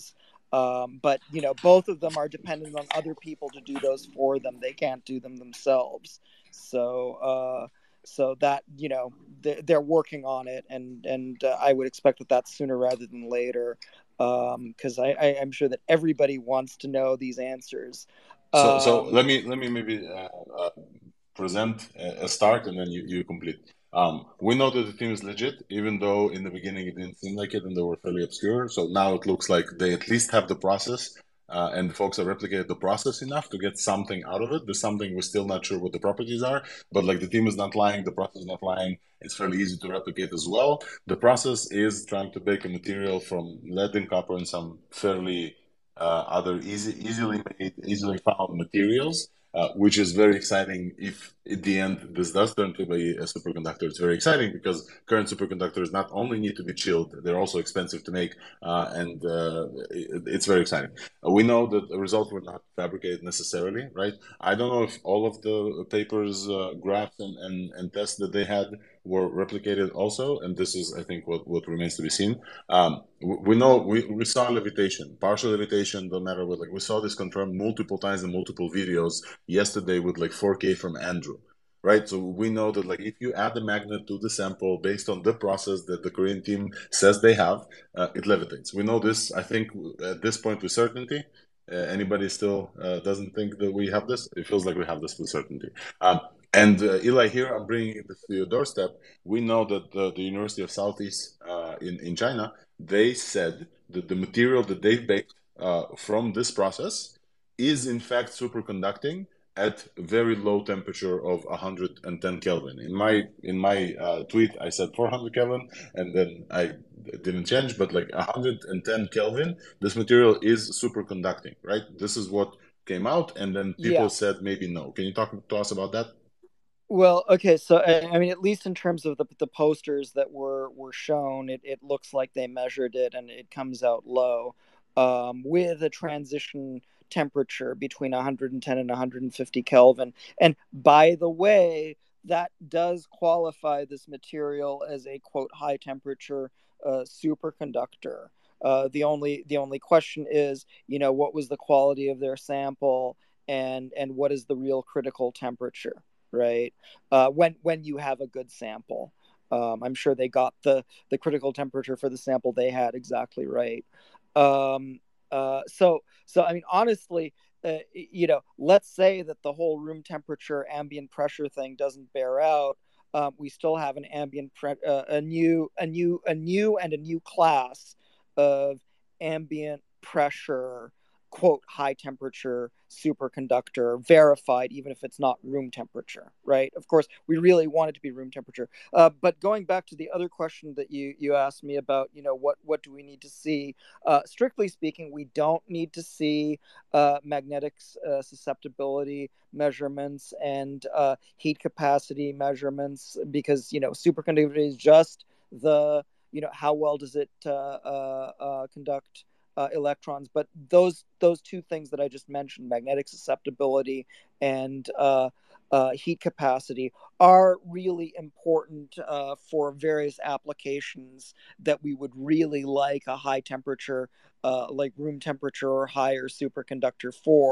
Like the magnetic susceptibility tells us a lot about, you know, how strong a magnetic field can we generate with this, which is immediately important for things like fusion reactors and and for uh, uh, um, other other th- other applications where you want to generate a high field.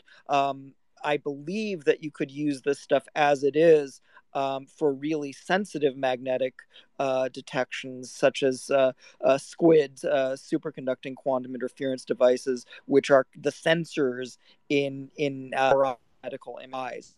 M R Is, so, Eli, I want to circle back on this last post, uh, last point, please. So, as it stands, let's say that uh, the University of Southeast um, um, and uh, the superconductivity at one hundred ten Kelvin applies to this. Without any further research, without any further advancement, you're saying already at this point, this seems very interesting to those applications. Without us going up to room level temperature, this is already like a very Um, well, okay, no, no, we we don't have the um the at least from what I don't have missed it. I very very well could have the magnetic susceptibility, and, and again, that's to, to to tell you the you know how high a field can you can you uh, generate with it. But the sensitivity uh, you should probably be able to get uh, uh, for anything that's superconductive. I mean, one weird thing about the Southeast University one was even though they detected the superconductivity, when they had the super chilled sample, it still did not do any sort of levitation, according to them. So, I mean, that was one very weird point. but uh, we'll cling on to a little hope from that one study. I mean, uh, as already pointed out, it's a new class of superconductor, so that in its, itself is very interesting, and uh, we don't understand how this new class of superconductor works, and it could take a long time to establish the theory. Well, so uh, Hyun-Tak Kim, in his interview, uh, he sort of very clearly said that this one-directional super superconductivity is sort of strictly inferior to two D and three D. So, I mean, my, my thinking is, like, over the course of the week, the odds of this thing being real have increased significantly. I mean, there were a number of studies which all said it was possible. They didn't have to. They could have said it was a little, you know, boat of lunk, uh, but they all said they were possible. Um, the replications look good, and we had that uh, superconductivity at low temperature thing. But um, I, I'm sort of worried that this that this material sort of becomes the new graphene. If you guys look up what graphene is, it's like this two D, like one atom thick layer of carbon. If you look up its properties, it's like this miracle thing. You would think that if we had this, like uh, just like us, we're talking about with these the superconductor, like all the world's problems would be solved. But it ends up like it, it's barely used at all. So I'm sort of worried yeah. that this will go in that That's, direction. I wonder yeah, yeah, yeah, yeah, yeah, exactly, exactly. Like okay, uh, so, so the the field the field I mean, your characterization is is correct, but the extrapolation from it uh, uh, I would contend uh, uh, will be will be shown to to I think we're at a transition point. Uh, I actually do have stuff in preparation regarding uh, graphene synthesized by, by a couple of different uh, methods. And the, the issues with limiting graphene are being able to produce Uh, large quantities of it efficiently enough. Um, there are developments, you know, quite independent of, of anything that I'm working on, that are are, are making that more more promising. Um, and and so the you know the the we're we're entering a new chapter on that, and uh, we're we're going to see it uh, uh, in not very long. I want to just yeah. Uh, sorry, uh, Sankhan, go ahead. Okay, so. So our Discord room in Korean has uh, people who worked on graphene and people who worked on carbon nanotube, obviously. And uh, so, so L K ninety-nine is uh, sort of like graphene and carbon nanotube. So their opinion is that, I mean, carbon uh, graphene and carbon nanotube uh, at first uh, was greeted uh, a lot of high expectation, but uh, actual practical application fell very short, to say the least. Uh, so one of the problem is that uh, they are carbon based, and like uh, I mean, carbon is inconvenient, and uh, it is hard to manufacture at scale, and it is to like uh, hard to. It has a bad material properties, and their opinion is that I mean, this thing is L K ninety-nine is like graphene and carbon nanotube, but with better manufacturing and better material properties, so they are hopeful. Yeah, I mean, that was exactly, you know, the, the concern here. And uh, Eli's uh, addition there was very helpful about the production capabilities of graphene. I feel like they're entirely applicable to L K ninety-nine. And I mean, this seems like it's going to be a very hard material to produce. Uh, Hyun-Tak Kim said, look, so graphene is, is a two D sheet. Hyun-Tak Kim characterized this as a, like a one D string. So, I mean, it seems like it's going to be even harder. And uh, who knows if we can, like, if you have a bunch of L K ninety-nine dust, how are you going to combine them? It seems like it's uh, if you just want to weld them together, it's like your first thought, but that might get rid of some of the properties. So, I mean, we'll see for sure. Uh, I mean, so so so so there is a there is an uh, Korean part. So so so I want to talk about the patent situation. Yes, please go. So, uh, yeah yeah yeah yeah yeah. So Quantum Energy Research Center is a business, so they want to profit. And they probably want to establish the factory and produce these things. Like the most likely scenario is that they patent the patent the technology and license it to other companies. So so there are lots of patent patent pending, and the so so the first Uh, patent application to the Korean Patent Office was actually granted in two thousand twenty-two. And uh, they also applied for the international patent, which is now published but not yet granted.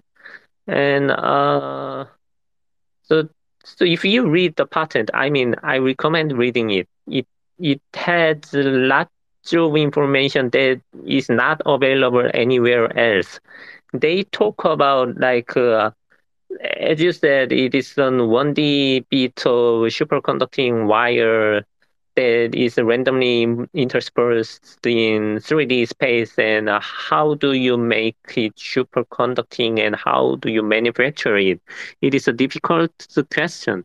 And they say that, I mean, we could do the monocrystalline growth, like, uh, I mean, the semiconductor wafer used in the semiconductor manufacturing is actually, uh, it is a grown crystal, like uh, its a purity is uh, ninety-nine point nine nine. I mean, that there are nine nines in there. I think it is twelve nines. Anyway, it is a process called uh, Czochralski process, which is very tricky. But I mean, uh, Q Center is thinking about how to do that. They haven't completed the process, but the patent clearly says that uh, they want something like the Czochralski process, and uh, uh, they they are claiming that it should be done on the patent. So. Um... I, I want to just uh, go ahead. Yeah. If if if if if I can. Um, so okay, so there there's this this one D issue. Um, I put uh, a link to you. You do have to sign up for for the website, but you can download uh, or you can look at the crystal structure. Download and look at the crystal structure. I give instructions in that thread, and if if you do that, you can rotate it, and you see that there are these um, columns of six lead atoms. Right, and um, it is the the um, those columns that, that represent the one one of the possible one-dimensional channels, and then another possible one-dimensional channel, and that's most likely the the real one, is the lead and uh, copper in the substitutions atoms that are in the towards the center of that cell. And it's not that it's like isolated uh, uh, carbon nanotubes, but rather if you think of a block where they're all bunched together in a well-ordered stack, right? That that would represent the one-dimensionality of it. And and basically the, the goal would be to make the the the grains uh, as large as possible, and. Uh, Uh, so the the the method that silicon crystals are grown with, where you start with a seed crystal and then grow with it, I think is what they're referring to in that patent. So I want to talk about applications a little bit, because somebody asked in the audience, uh, the Hyun-Tak Kim seemed to be in a rush to to jump into kind of the, the application phase and not verification phase. And I want to also stress that many of the verification that we're seeing, trying to even understand, first of all, how, how to get this big a sample, this big yield, like Phil said, like uh, uh, Quantum Center has, right? They have the biggest examples of all, and they supposedly gave us the the, the process to generate this, and yet it's like uh, it, it, we haven't seen replication of the process, and it takes them a while, like uh, Sang-Hyeon said. I, I will mention that like they've been caught off guard by this release, most likely. This is this is fairly this is fairly verified at this point. Uh, Kwon released the first paper, and then they rushed the second paper out, and then they had to change it a little bit. They even had mistakes within the first paper. So they rushed out. This is, I think, known and understood at this point. And uh, now it looks like some folks in the audience asked, he, he seems to be starting to talk about application phase. And I think what Sang-Hyeon said is very important. Quantum Research has patents on this. They, they are sure of what they have. They have the person that like is experimental in, in superconductivity. Their process wasn't that great, and Iris showed that as well. So she can um, faster replicate smaller samples, but they do have some process that yields bigger samples. While the world rushes to replicate, they're potentially moving forward with, with you know, application, because they want to be the people who who kind of profit of the, you know, it's a for-profit company, um, and we're in capitalism. Uh, Floats and, and Eli, uh, we try to stay away from hype as much as possible so far. However, some hype amount is warranted, right? Because at this point, we've seen already videos, we've seen papers come out, we've seen multiple different people replicate, and we, we see them doubling down on uh, saying that they have what they, they, they think they have. And they also, it's not like they came out with this necessarily just now. It's been... It's been a process, potentially with roots all the way to like U S S R and then some Polish folks. Uh, I, I don't want to go into this whole history. Sang-Hyeon, at some point you will you will tell about this whole history um, and and the books that uh, Sang-Hyeon is getting. Folks, if you want to contribute to the effort, send Sang-Hyeon the book. Uh, uh, but it's not like they came out with something. They found something. They, they didn't create it. They found a whole area of exploration that we we as a world just need to look at to start. Uh, to, on a different process. It may pan out like graphene, like Float said. It does not seem like the folks who are saying this, the claims they make, now that like their authenticity has been proven, it does not seem that this is how they're approaching this uh, this area. And I will just add from my other thing, Eli, just one second, I'll let you comment on this. I will add from my other thing that we're writing, uh, my other thing being, I, I do, I'm a host of Thursday A I, and I'm talking about A I and explaining this simply to folks. And we see an insane, insane, uh, I'm using insane double, twice in the same sentence because I'm as excited about this as, as that. Um, we're living in an exponential uh, growth stage of, of capabilities for humanity. Exponential curve, double exponential curve, hardware and software in the race of A I, right? Uh, a month ago or a year ago, none of us could have done what we're doing right now because, uh, I don't know, everything that Sang-Hyeon posted to me, I'm, I'm translating with A I. Right, uh, I know that uh, Eli, if you want to pick up afterwards, there have been replication attempts, not uh, sorry, simulation attempts uh, coming out from Sinead Connor from from Berkeley and some other folks in China also confirming that they've, without drawing the actual sample, they, they ran some simulations to give them some some examples, and those are problematic so far. However, we know that you know the exponential curve in A I exists, and we know that like you would be able to simulate more of this. Now that we know where to look. I think it's very important that this is established. We know where to look for this new thing.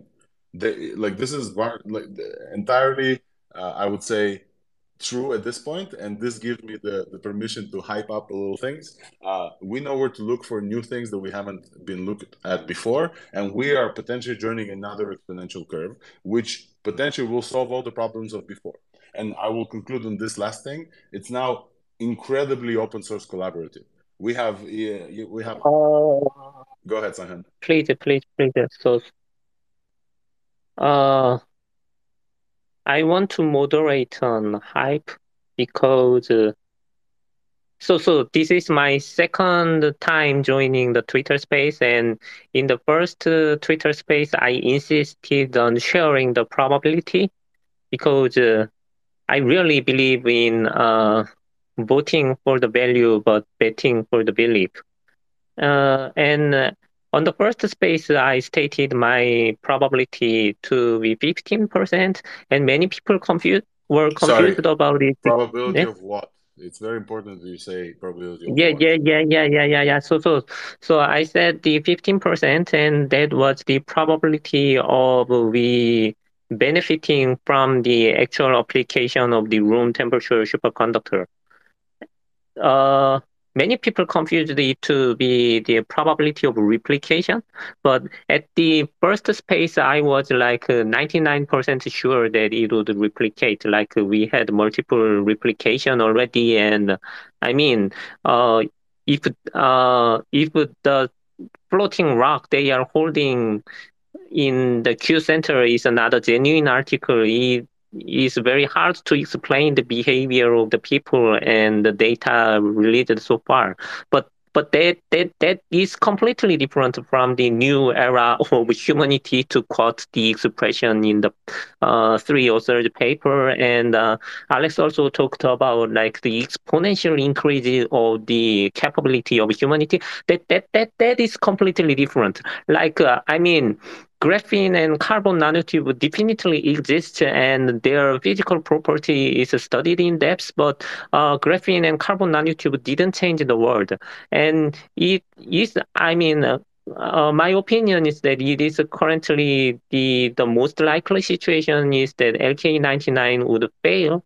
I, I mean, I mean, uh, would be disappointing, exactly like the uh, graphene and carbon nanotube was disappointing. So at this point, my probability of the uh, we get the miracle, uh, enter the age of miracle and wonder, and get the all the miracles of the uh, room temperature superconductor is like thirty percent. So so my probability doubled between the last space and this space, but thirty percent is still lower than half. So so let's moderate the hype.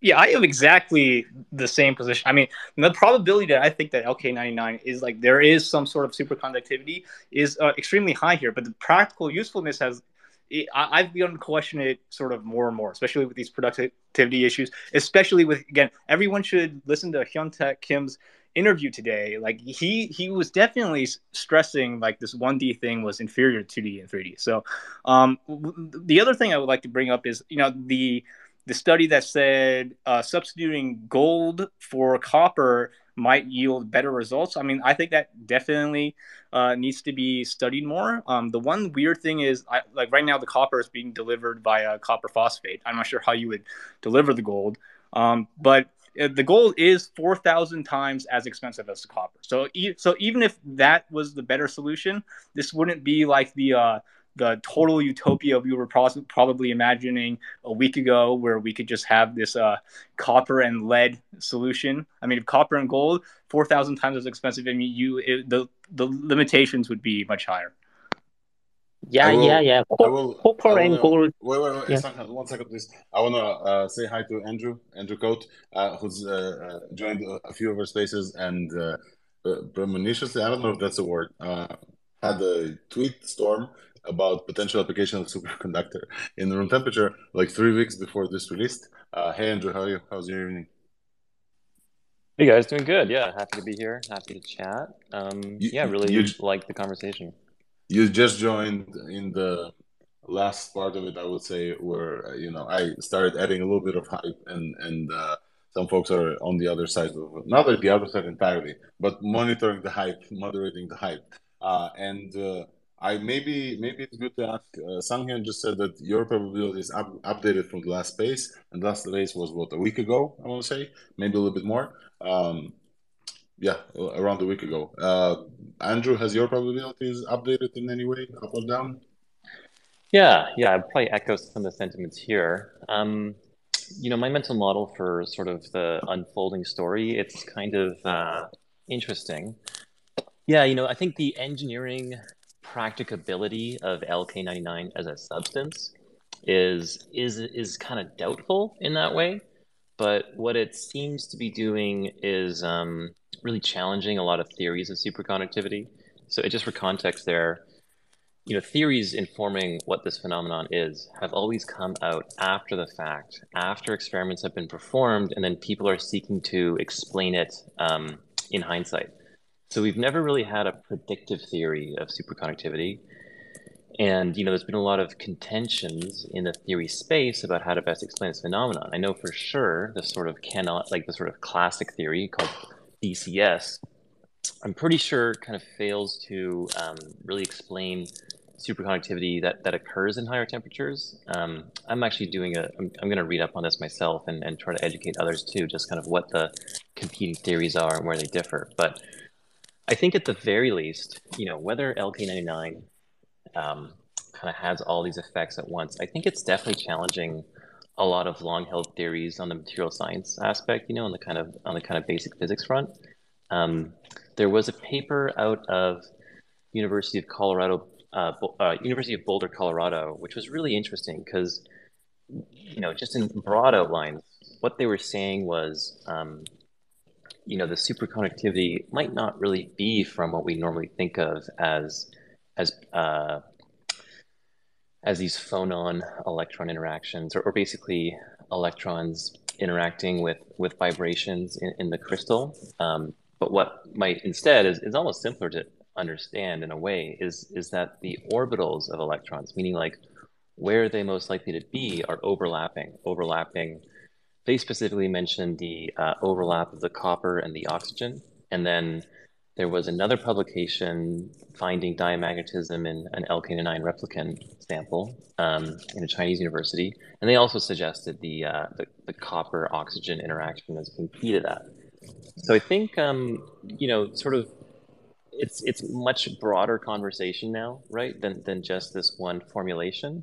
And it's a much sort of pro much more promising or fruitful kind of uh, line of inquiry that can be opened up in the near term. And I think that's what I'm really most optimistic about is, is that it's, hey, look, here's this really interesting new search space to be exploring, because previously we've been really exploring very specific kind of search spaces based on our theory that had been used to explain past results. So that's kind of where I'm at, uh, I guess, at the is, moment. Uh, is that and, is that fair to, to follow up? One sec, Floats. Uh, is that fair right. to follow up with a question here that uh, I think I saw this somewhere, but please folks on the stage tell me now, that B C S, this theory, uh, based on whether or not your superconductor kind of process in a paper applied to that or not, I think paper war... Um, rejected based on it. I don't know if, if this is fair assessment, but like, uh, Andrew, is this uh, fair to say that like this whole theory of B C S in the area of superconductors of the past, now we have like a, a new area to explore in, and potentially it's hard to start application, but like it's definitely underexplored because it's fairly new and definitely goes against the con uh, conventional wisdom that we've currently had so far. Is that, is that fair? Yeah, well, I think it's, it's, you know, it's not all of one or the other. I think B C S might be a great theory to explain these properties in a certain class of compounds, in a certain range of temperatures and pressures and so forth. Um, you know, just by analogy, right? You, you go to the Wikipedia article on theories of lift, right? Like how do airplanes fly? There's more than one, right? It's kind of funny. There's more than one proposed mechanism that's at work that generates lift on an airplane wing. And it's kind of hilarious because we thought that's a really nailed down topic. But I think in a similar fashion, what we call superconductivity in materials may actually exist or manifest through different mechanisms as you change the crystal structure, as you change the operating conditions. Just like, you know, a jet fighter does not have wings shaped like what we think of as the airplane wing with the with the round top and the flat bottom, right? It's completely different. It, it looks like a flat piece of metal, but it generates lift by just deflecting air down at such a high speed. It's just this change in momentum. So more than one way to make an airplane fly, and par perhaps, I mean, I'm, I'm, I don't want to overstate the case, but there may be more than one way to get these properties we think of as superconductivity too. Yeah, I would like to ask, uh, Andrew, like when you talk about this whole new space of exploration that we should be doing in science, like how, how, like what methods are there to do it? Because like these guys were just sort of mixing rocks, sort of alchemy style. I know a whole bunch of other people were previously doing some theoretical physics type stuff. Uh, some other people are doing computa like uh, computational simulations. Like when we're talking about exploring um, the L K ninety-nine adjacent space, like what do you think is like the most efficient way to go around exploring this space? Yeah, it's a great question. I mean, I have lots of thoughts on that um, that I'm not, I guess, confident enough to share publicly, but it's something I've been thinking about quite a lot recently. Um, you know, I can just reason by example. So with the Y C B O, which is yttrium, uh, barium, copper oxide, also called cuprates, that was the Nobel Prize in nineteen eighty-six, right? So the very first um, discovery of that, the, the first lab to do it, I believe they had a material that uh, I forget, it couldn't withstand very high magnetic fields, and another lab sort of improved upon the formulation quite quickly, and and and then over time there's been slight modifications and slight adjustments, and it's really, you know, you're really like tuning the recipe, right? Like you're you're you bake the cake the first time, and what's the moisture and the flavor and the fluffiness and this kind of stuff. And then you can get better at that over time. So I think in the adjacent space, it's really like the paper uh, talking about replacing copper with gold or, or other atoms, right? It's kind of like that's one way to think about it. And then the question becomes, okay, well then how do you synthesize that material, right? And there may be other ways also of growing and synthesizing that crystal, right? Like there's more than one way to, to develop that material. Um, so yeah, it's it's one of these things where the theory and the experiment are kind of two sides of the scissors, and it's like, well, which side of the scissors does the cutting? And uh, when it comes to cutting edge research, it's really, you know, both of them have to do the cutting together. And that's actually how you how you make progress. Um, I uh, we're coming up on the two hour space, and I promise some folks here that will conclude in two hours. So I, I will say, um, um, and Andrew, apologies, you just joined, but like we're wrapping up. However, I, I want to say, uh, maybe go around the the speakers. Maybe Andrew and Eli pick this up first. Is what do we need to see to to start thinking that the hype is uh, warranted? Obviously, Twitter hypes up everything, and then expectations fall. So, like, you know, there's a there's an exponential curve of hype as well, and memes, and sometimes it does crash, like graphene, et cetera. Um, what do we need to see to actually kind of believe uh, Hyun-Tak Kim that what they have is that what they actually have, and uh, and it applies to, you know, superconductors just in room temperature? What, what else do we need? So, so, so first of all, uh, good super good resistivity measurements that sh show at least, you know, something well below copper.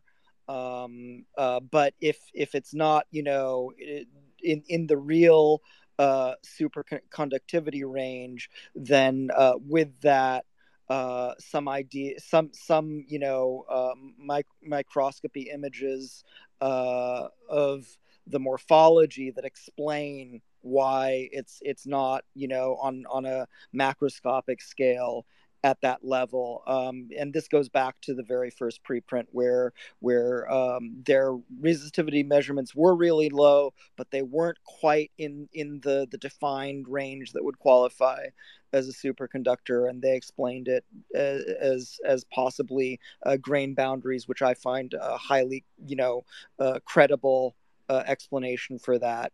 Um, so so you know, at least good good. Uh, uh, resistance measurements that are that are really really low, or you know, some some you know, additional information to explain why they aren't quite really really low, even though it's showing other uh, um, properties. But also, you know, we we don't know for certain what the elemental composition of the superconducting phase is. We know what the what reactants went in. We don't we we believe we have an idea of of the crystal structure and and what's in it, but until you get the direct measurement of the authentic superconducting phase, uh, you don't know for certain. So uh, I mean, I, I should really just back up and say we need a lot more and more uh, hard measurements of a variety of types. Andrew, how about you? What else are you looking for? What else are you waiting for uh, from? Um... The scientist, uh, I just, oh, Andrew, just one sec before, because I forgot. I also pinned an uh, live attempt from the Department of Condensed Matter, uh, CondMat, is I think, and they're also baking this as we speak as well. And I think they they had a lot of doubt in the beginning, um, unless I'm mistaken. And so it's great to see them also trying to replicate. So Andrew, how about you? What are you also watching out for? What's worth watching out for? And what's gonna what's what's a development that we're starting to get that's going to start justifying some of the hype? Yeah, yeah. You know, it's really interesting. I mean, I mean, I think scientists are rightfully cautious about stoking too much hype in public sentiment, because the public is not always so forgiving when the results come back that are mixed, right? That aren't just a clear slam dunk. I think public imagination and the news cycle often doesn't have as much patience and qualification as required to really appreciate scientific progress. Um, so I think it's reasonable to temper expectations a little bit there. On the other hand, I think, um, if my sort of intuition at this point is is correct, which is that this does point towards some interesting new theories that are worth exploring in terms of solid state physics, in terms of condensed matter, and that these theories could uh, help greatly inform the search for new materials in similar crystal structures of similar materials, or perhaps in, in different ones altogether, but that are just informed with the same, same theoretical basis. Then I think I think the hype is kind of justified, honestly, already. I mean, even if L K ninety-nine isn't the sample we think it is, e even if it, you know, if it doesn't meet all of our conditions for superconductivity, but it shows really interesting, massive drops in resistance at, at high temperatures and so forth.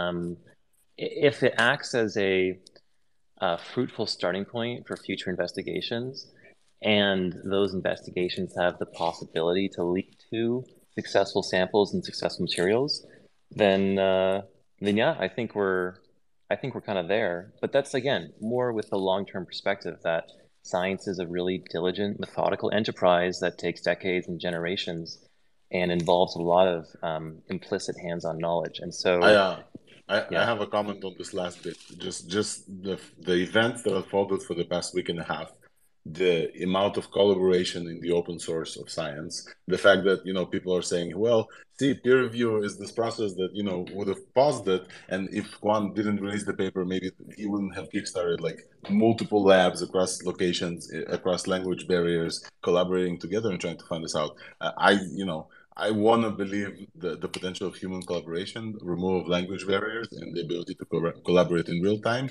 And science, as it has been done so far, had a lot of like um, gravity placed on authority and a lot of like process, uh, you know, underlining a lot of the stuff, how they should be done. And I think the events of the last week, if they spoke to something, is that, you know, the internet can come together and nip the shit out of something until, you know, a cat person in Russia that nobody believes starts talking to like physicists in, in Finland. And I think we have some people in Israel in the group chat as well. And they start collaborating and moving faster and faster. Uh, and this adds to, you know, other exponential curves. So, you know, previous speed may not represent the, the next speed is what I'm trying to say, but the rest of what you said, Andrew, I completely agree. I hope I didn't like... Okay. Uh, can, I, can I say something? One second, one second, Andrew, and then Sankhan. Just one last quick couple sentences.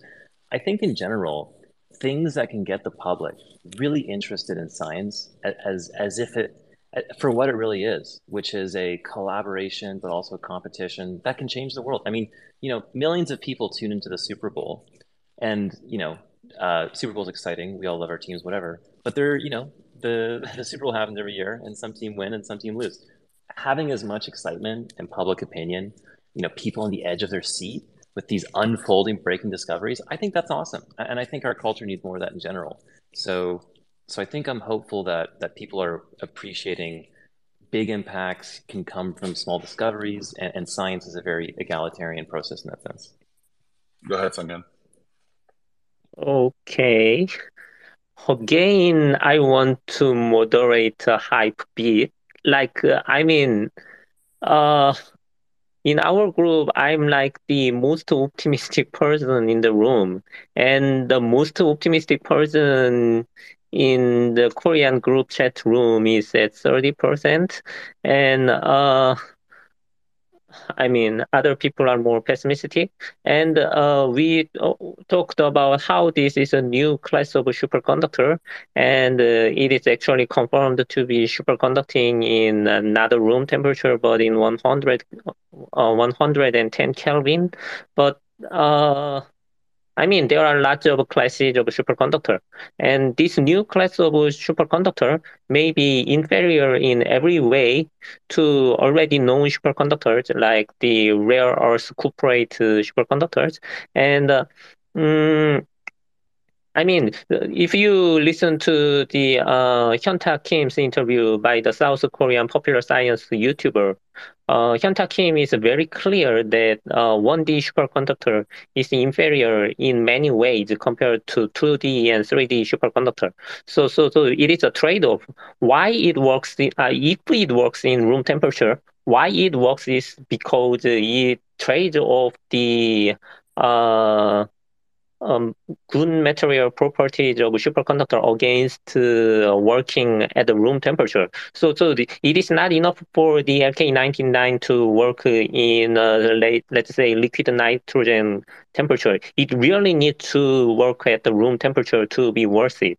And uh, so the thing is, I mean, I mean, so so it is inferior in every way compared to uh, superconductor we already have, except for the two things that it is cheap because it is made of lead and copper, and the another part is that it maybe or may not works in the room temperature.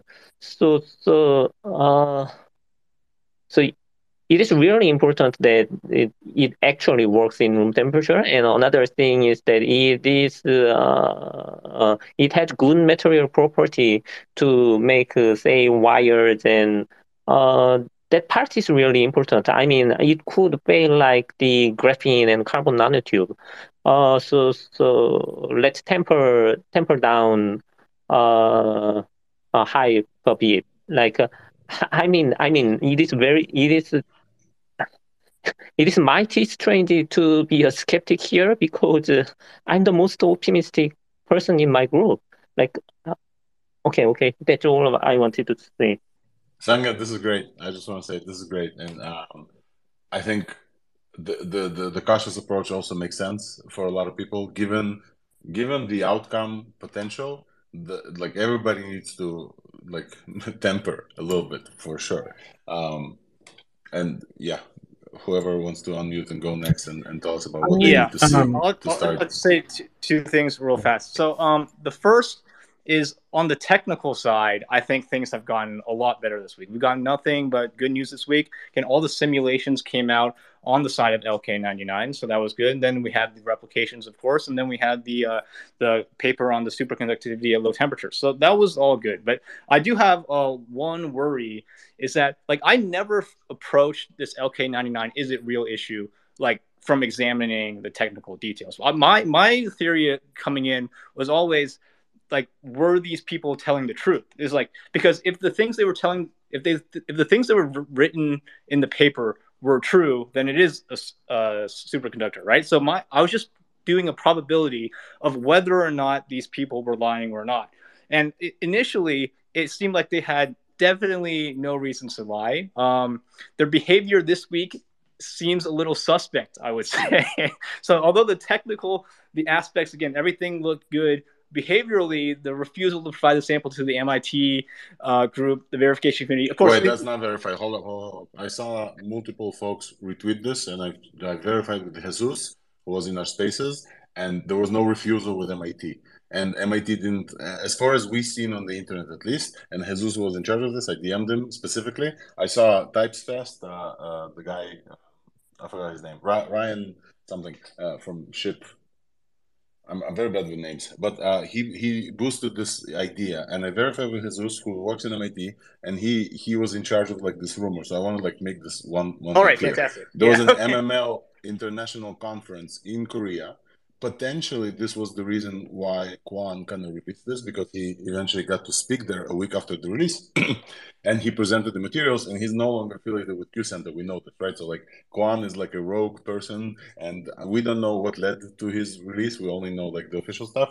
There is an interview with him, some kind of, I don't know if you have a link to that, but if folks are interested, I think Kwon also released a, um, I think, M I T folks were there for the conference.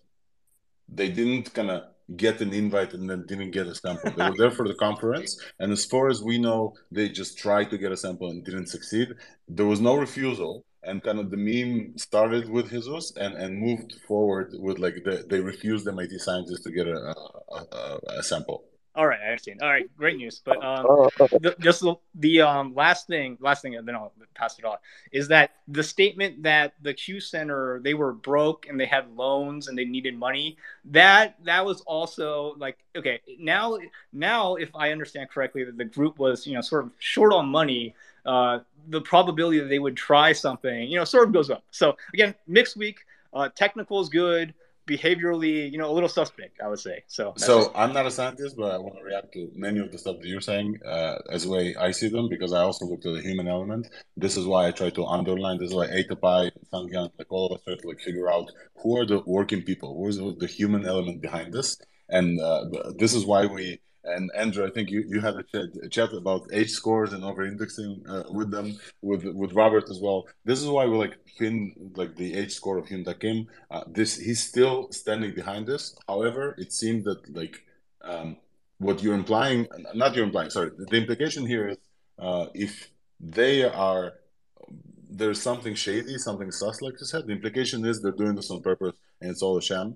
And it does not seem like these people are capable of this. I don't think anybody in Q Center understands virality and meme nature of Twitter. And I, I don't think that they, I, I think they just got, got got caught by surprise completely with the oh, release. Yeah, no, I, and this is all reactionary. And if it's all reactionary, however, the, the credentials are there for them. And the credentials definitely there for Hyun-Tak Kim. And now he's like taking the public stance that, hey, you know, the paper release wasn't uh, agreed by all the authors. However, the science is solid. He's this is the stance he's taking. Uh, I don't think that like anything we see is on purpose. I, I, I do want to hear from Sang Sang-Hyeon and then from AtaPai, who just joined us and hopefully has a story for us as well. So, so, so I haven't completed the verification of this story, but uh, our current understanding of the situation with M I T's sample request and is that, as you said, that M I T people were not specifically in Korea for this. They were uh, there was a M M L twenty twenty-three uh, conference anyway, and they were attending the conference.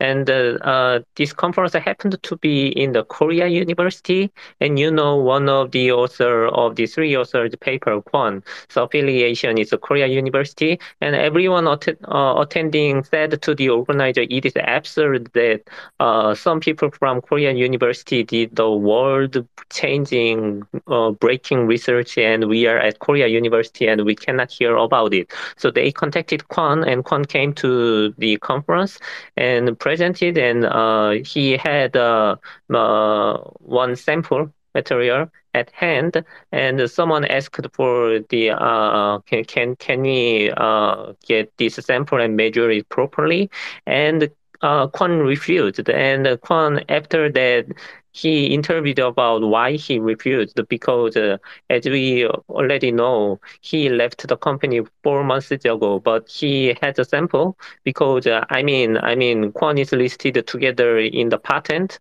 and he was an important insider and collaborator for a long time. So maybe he just took a sample, or whether whether it was authorized by the Q Center, or I mean, I mean, I don't know what, but he has the sample, but that is the only sample.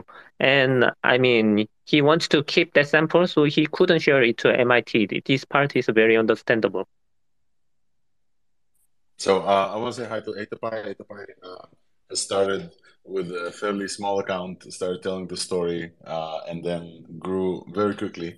And uh, he is focusing together with Sankhan. I, I tend to, to try to help, I think, uh, on the human kind of story of all of this. Uh, AtaPai, what do you got for us? Where are you in terms of? So I, I, I kind of, I kind of, you know, I, as you know, I speculate based on facts, right? So I'm not, I'm, I'm not, I'm not. I find myself like not, you know, holding on to the facts that tightly. Instead, I kind of float above the facts and try to place them in what would make sense in context. Um, so my read is not that it's sus. My read is J H Kim is the only one who hasn't given an interview at this point. All these other guys are posturing. J H Kim is not out,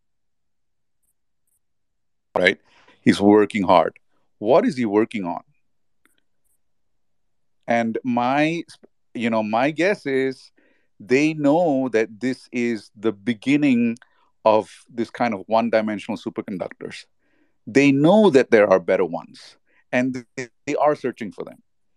And so then it becomes clear, like what they're doing right now is that they they're happy to put the paper out, but they don't want to like get everyone in the world like super super you know. you know, fast. You know, they still need to create a little bit of a competitive advantage, a little bit of a moat. So they, they're creating that kind of distance. They're not interested in like, like they're done with the verification. Like basically they're living three years in the future, right? So their concerns are not our concerns. Their concerns are living three years in the future. If you had like Apple stock, you know, if you knew Apple stock price three years in the future, what would you do? That is the question that they are facing. They don't have the same concerns that we do. We're like, oh my God, is it real? They're like, dude, it's been real for me for three years. Can you forget about it? I'm not interested in helping you figure out if it's real, man. Like you guys, or, or twenty-four years. Yeah. So I've I've already put the marker in. I've put the paper out to arXiv. Do your own research. Do not bother me anymore. My concerns are making money. And application and patenting and selling this to the, you know, in case this replicates like they say it replicates, you know, doing a lot of stuff with it. Uh, AtaPai, thank you. That's a great, that's a great comment. Uh, I think yeah, it helps that they have like a patent on the like the entire periodic table. If you take a look at the patent, they have like whole, how many combinations of elements do they get under this patent? I'm not sure which patent office approved this, but they they really got a windfall there.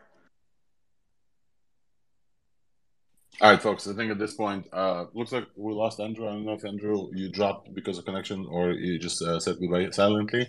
Uh, at this point, we've been at this for two hours and twenty minutes. I promised Eli that we will wrap up after two hours. Uh, some some other folks gave us this uh, comments as well that, you know, these tend to drone on too long and sometimes at the end uh, we get uh, loose. So I just want to finish on several things. I, I, I want to talk about, first of all, folks on stage without whom it was, you know, impossible for me to stay up to date. And we all kind of try to present you the best informations as we have them. And it now starts to have like an international room of collaboration between scientists and people who are excited and storytellers. And I absolutely love this. So I want to say thanks to Sang-Hyeon and Floats and AtaPai and Eli and uh, Andrew, who's here, Andrew.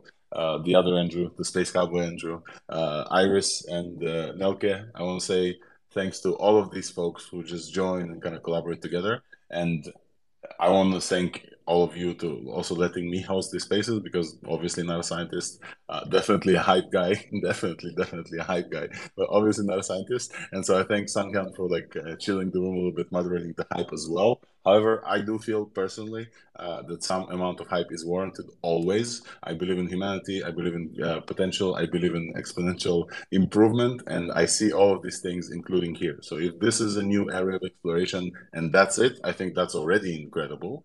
Uh, if this is like what Andrew just said, and Eli, you're doing this as well greatly. If this shows that science is cool again, and science is exciting, uh, added to the fact that, you know, we all know we're going to have like a personal tutor for science in terms of A I. I think it's incredible. I think like showing kids around the world what can be achieved in a fucking week after a paper released, and now every lab in the world is trying to replicate this. I think it's incredibly important for, you know, progress and for positivity and going forward. And I hope to have these spaces at least weekly. I don't know how many of you folks would join weekly, but I hope to have these spaces at least weekly to kind of keep updates and uh, see how we shake up. I don't feel personally that this is a graphene situation. I just don't feel it. I feel the energy. I feel multiple people trying to replicate. I've talked to multiple people. Eli, we've talked to multiple like scientists, you know, professors in different labs, et cetera.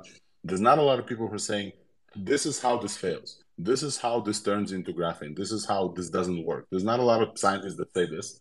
However, some of the physicists that we had in these spaces, they say insane things. Like one of the physicists uh, that we had, Finn, uh, I, I invited him, he couldn't join. He started saying things like, well, we could have planes that levitate with no um, with no engines, uh, given that this, you know, is potentially turns out to be true. Now, I know, Sang-Hyeon, you asked for a reduced high, but this is the end and I'm allowed.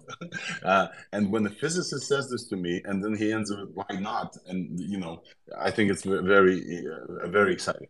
And so I've, uh, you know, I've held together the excitement for two hours, almost and twenty minutes. I want to end on a positive note for all uh, folks in the audience who may, the science may not interest them that much.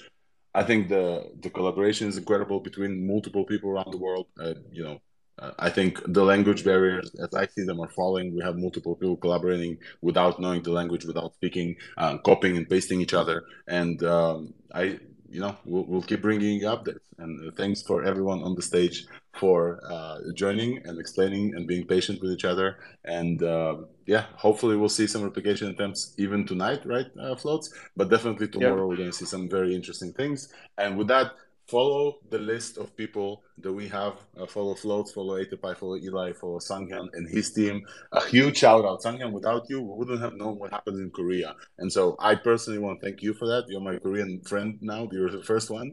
And I really, really appreciate your position in all this. You always, in the beginning of the set, your only contribution to this is your ability to speak English, Korean, and Korean well and translate. I, I call bullshit. Your contribution here is uh, an important part for at least me and many, many other people. Iris personally like respects you. You had some previous connection.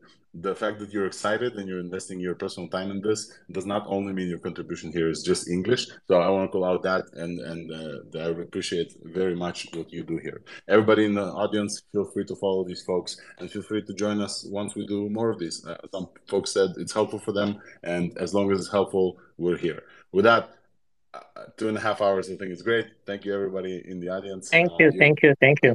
Thank you so much. Bye-bye. Okay. I, I will speak first. Okay. Thank you, you so much. You, uh, go ahead. Yeah. Yeah. Thank you so much, Alex. And I want to do the public service announcement. Like, uh, I think uh, betting on the uh, uncertainty is really important. And the, the humanity should use the prediction market much, much more than it currently does. So there is a manifold market. Uh, And the current market is at thirty-eight percent. I mean, I said my probability was thirty percent, and it was thirty percent yesterday. And uh, although I I try very hard not to be affected by the market price because I want to be an independent source. Uh, so I think the current price has been too high. So, so I mean, everyone here and uh, people following, just uh, go to the manifold. If you have already have an account, place the bets. And if you are not, uh, create a new account and place your bets so that we learn more. Like uh, market is an efficient mechanism to aggregate information. And uh, so it is, uh, manifold is a play money market, but I mean, I have um, information advantage, like uh, I know more things than uh, widely known in the public. So I started with the uh, five hundred mana, and I already quadrupled my play money and manifold. Like uh, if you have an information, it is pretty easy, easy to earn the uh, actual money or play money. So place your bet. And nothing of this is financial advice, but I, I do want to end, and I do want to let you speak. I'm also manifold. I'm one hundred percent yes. So with that, I'll say good night, folks. Uh, and uh, yeah, keep following. Tonight is going to be exciting. Tomorrow is going to be exciting. Cheers. Bye-bye.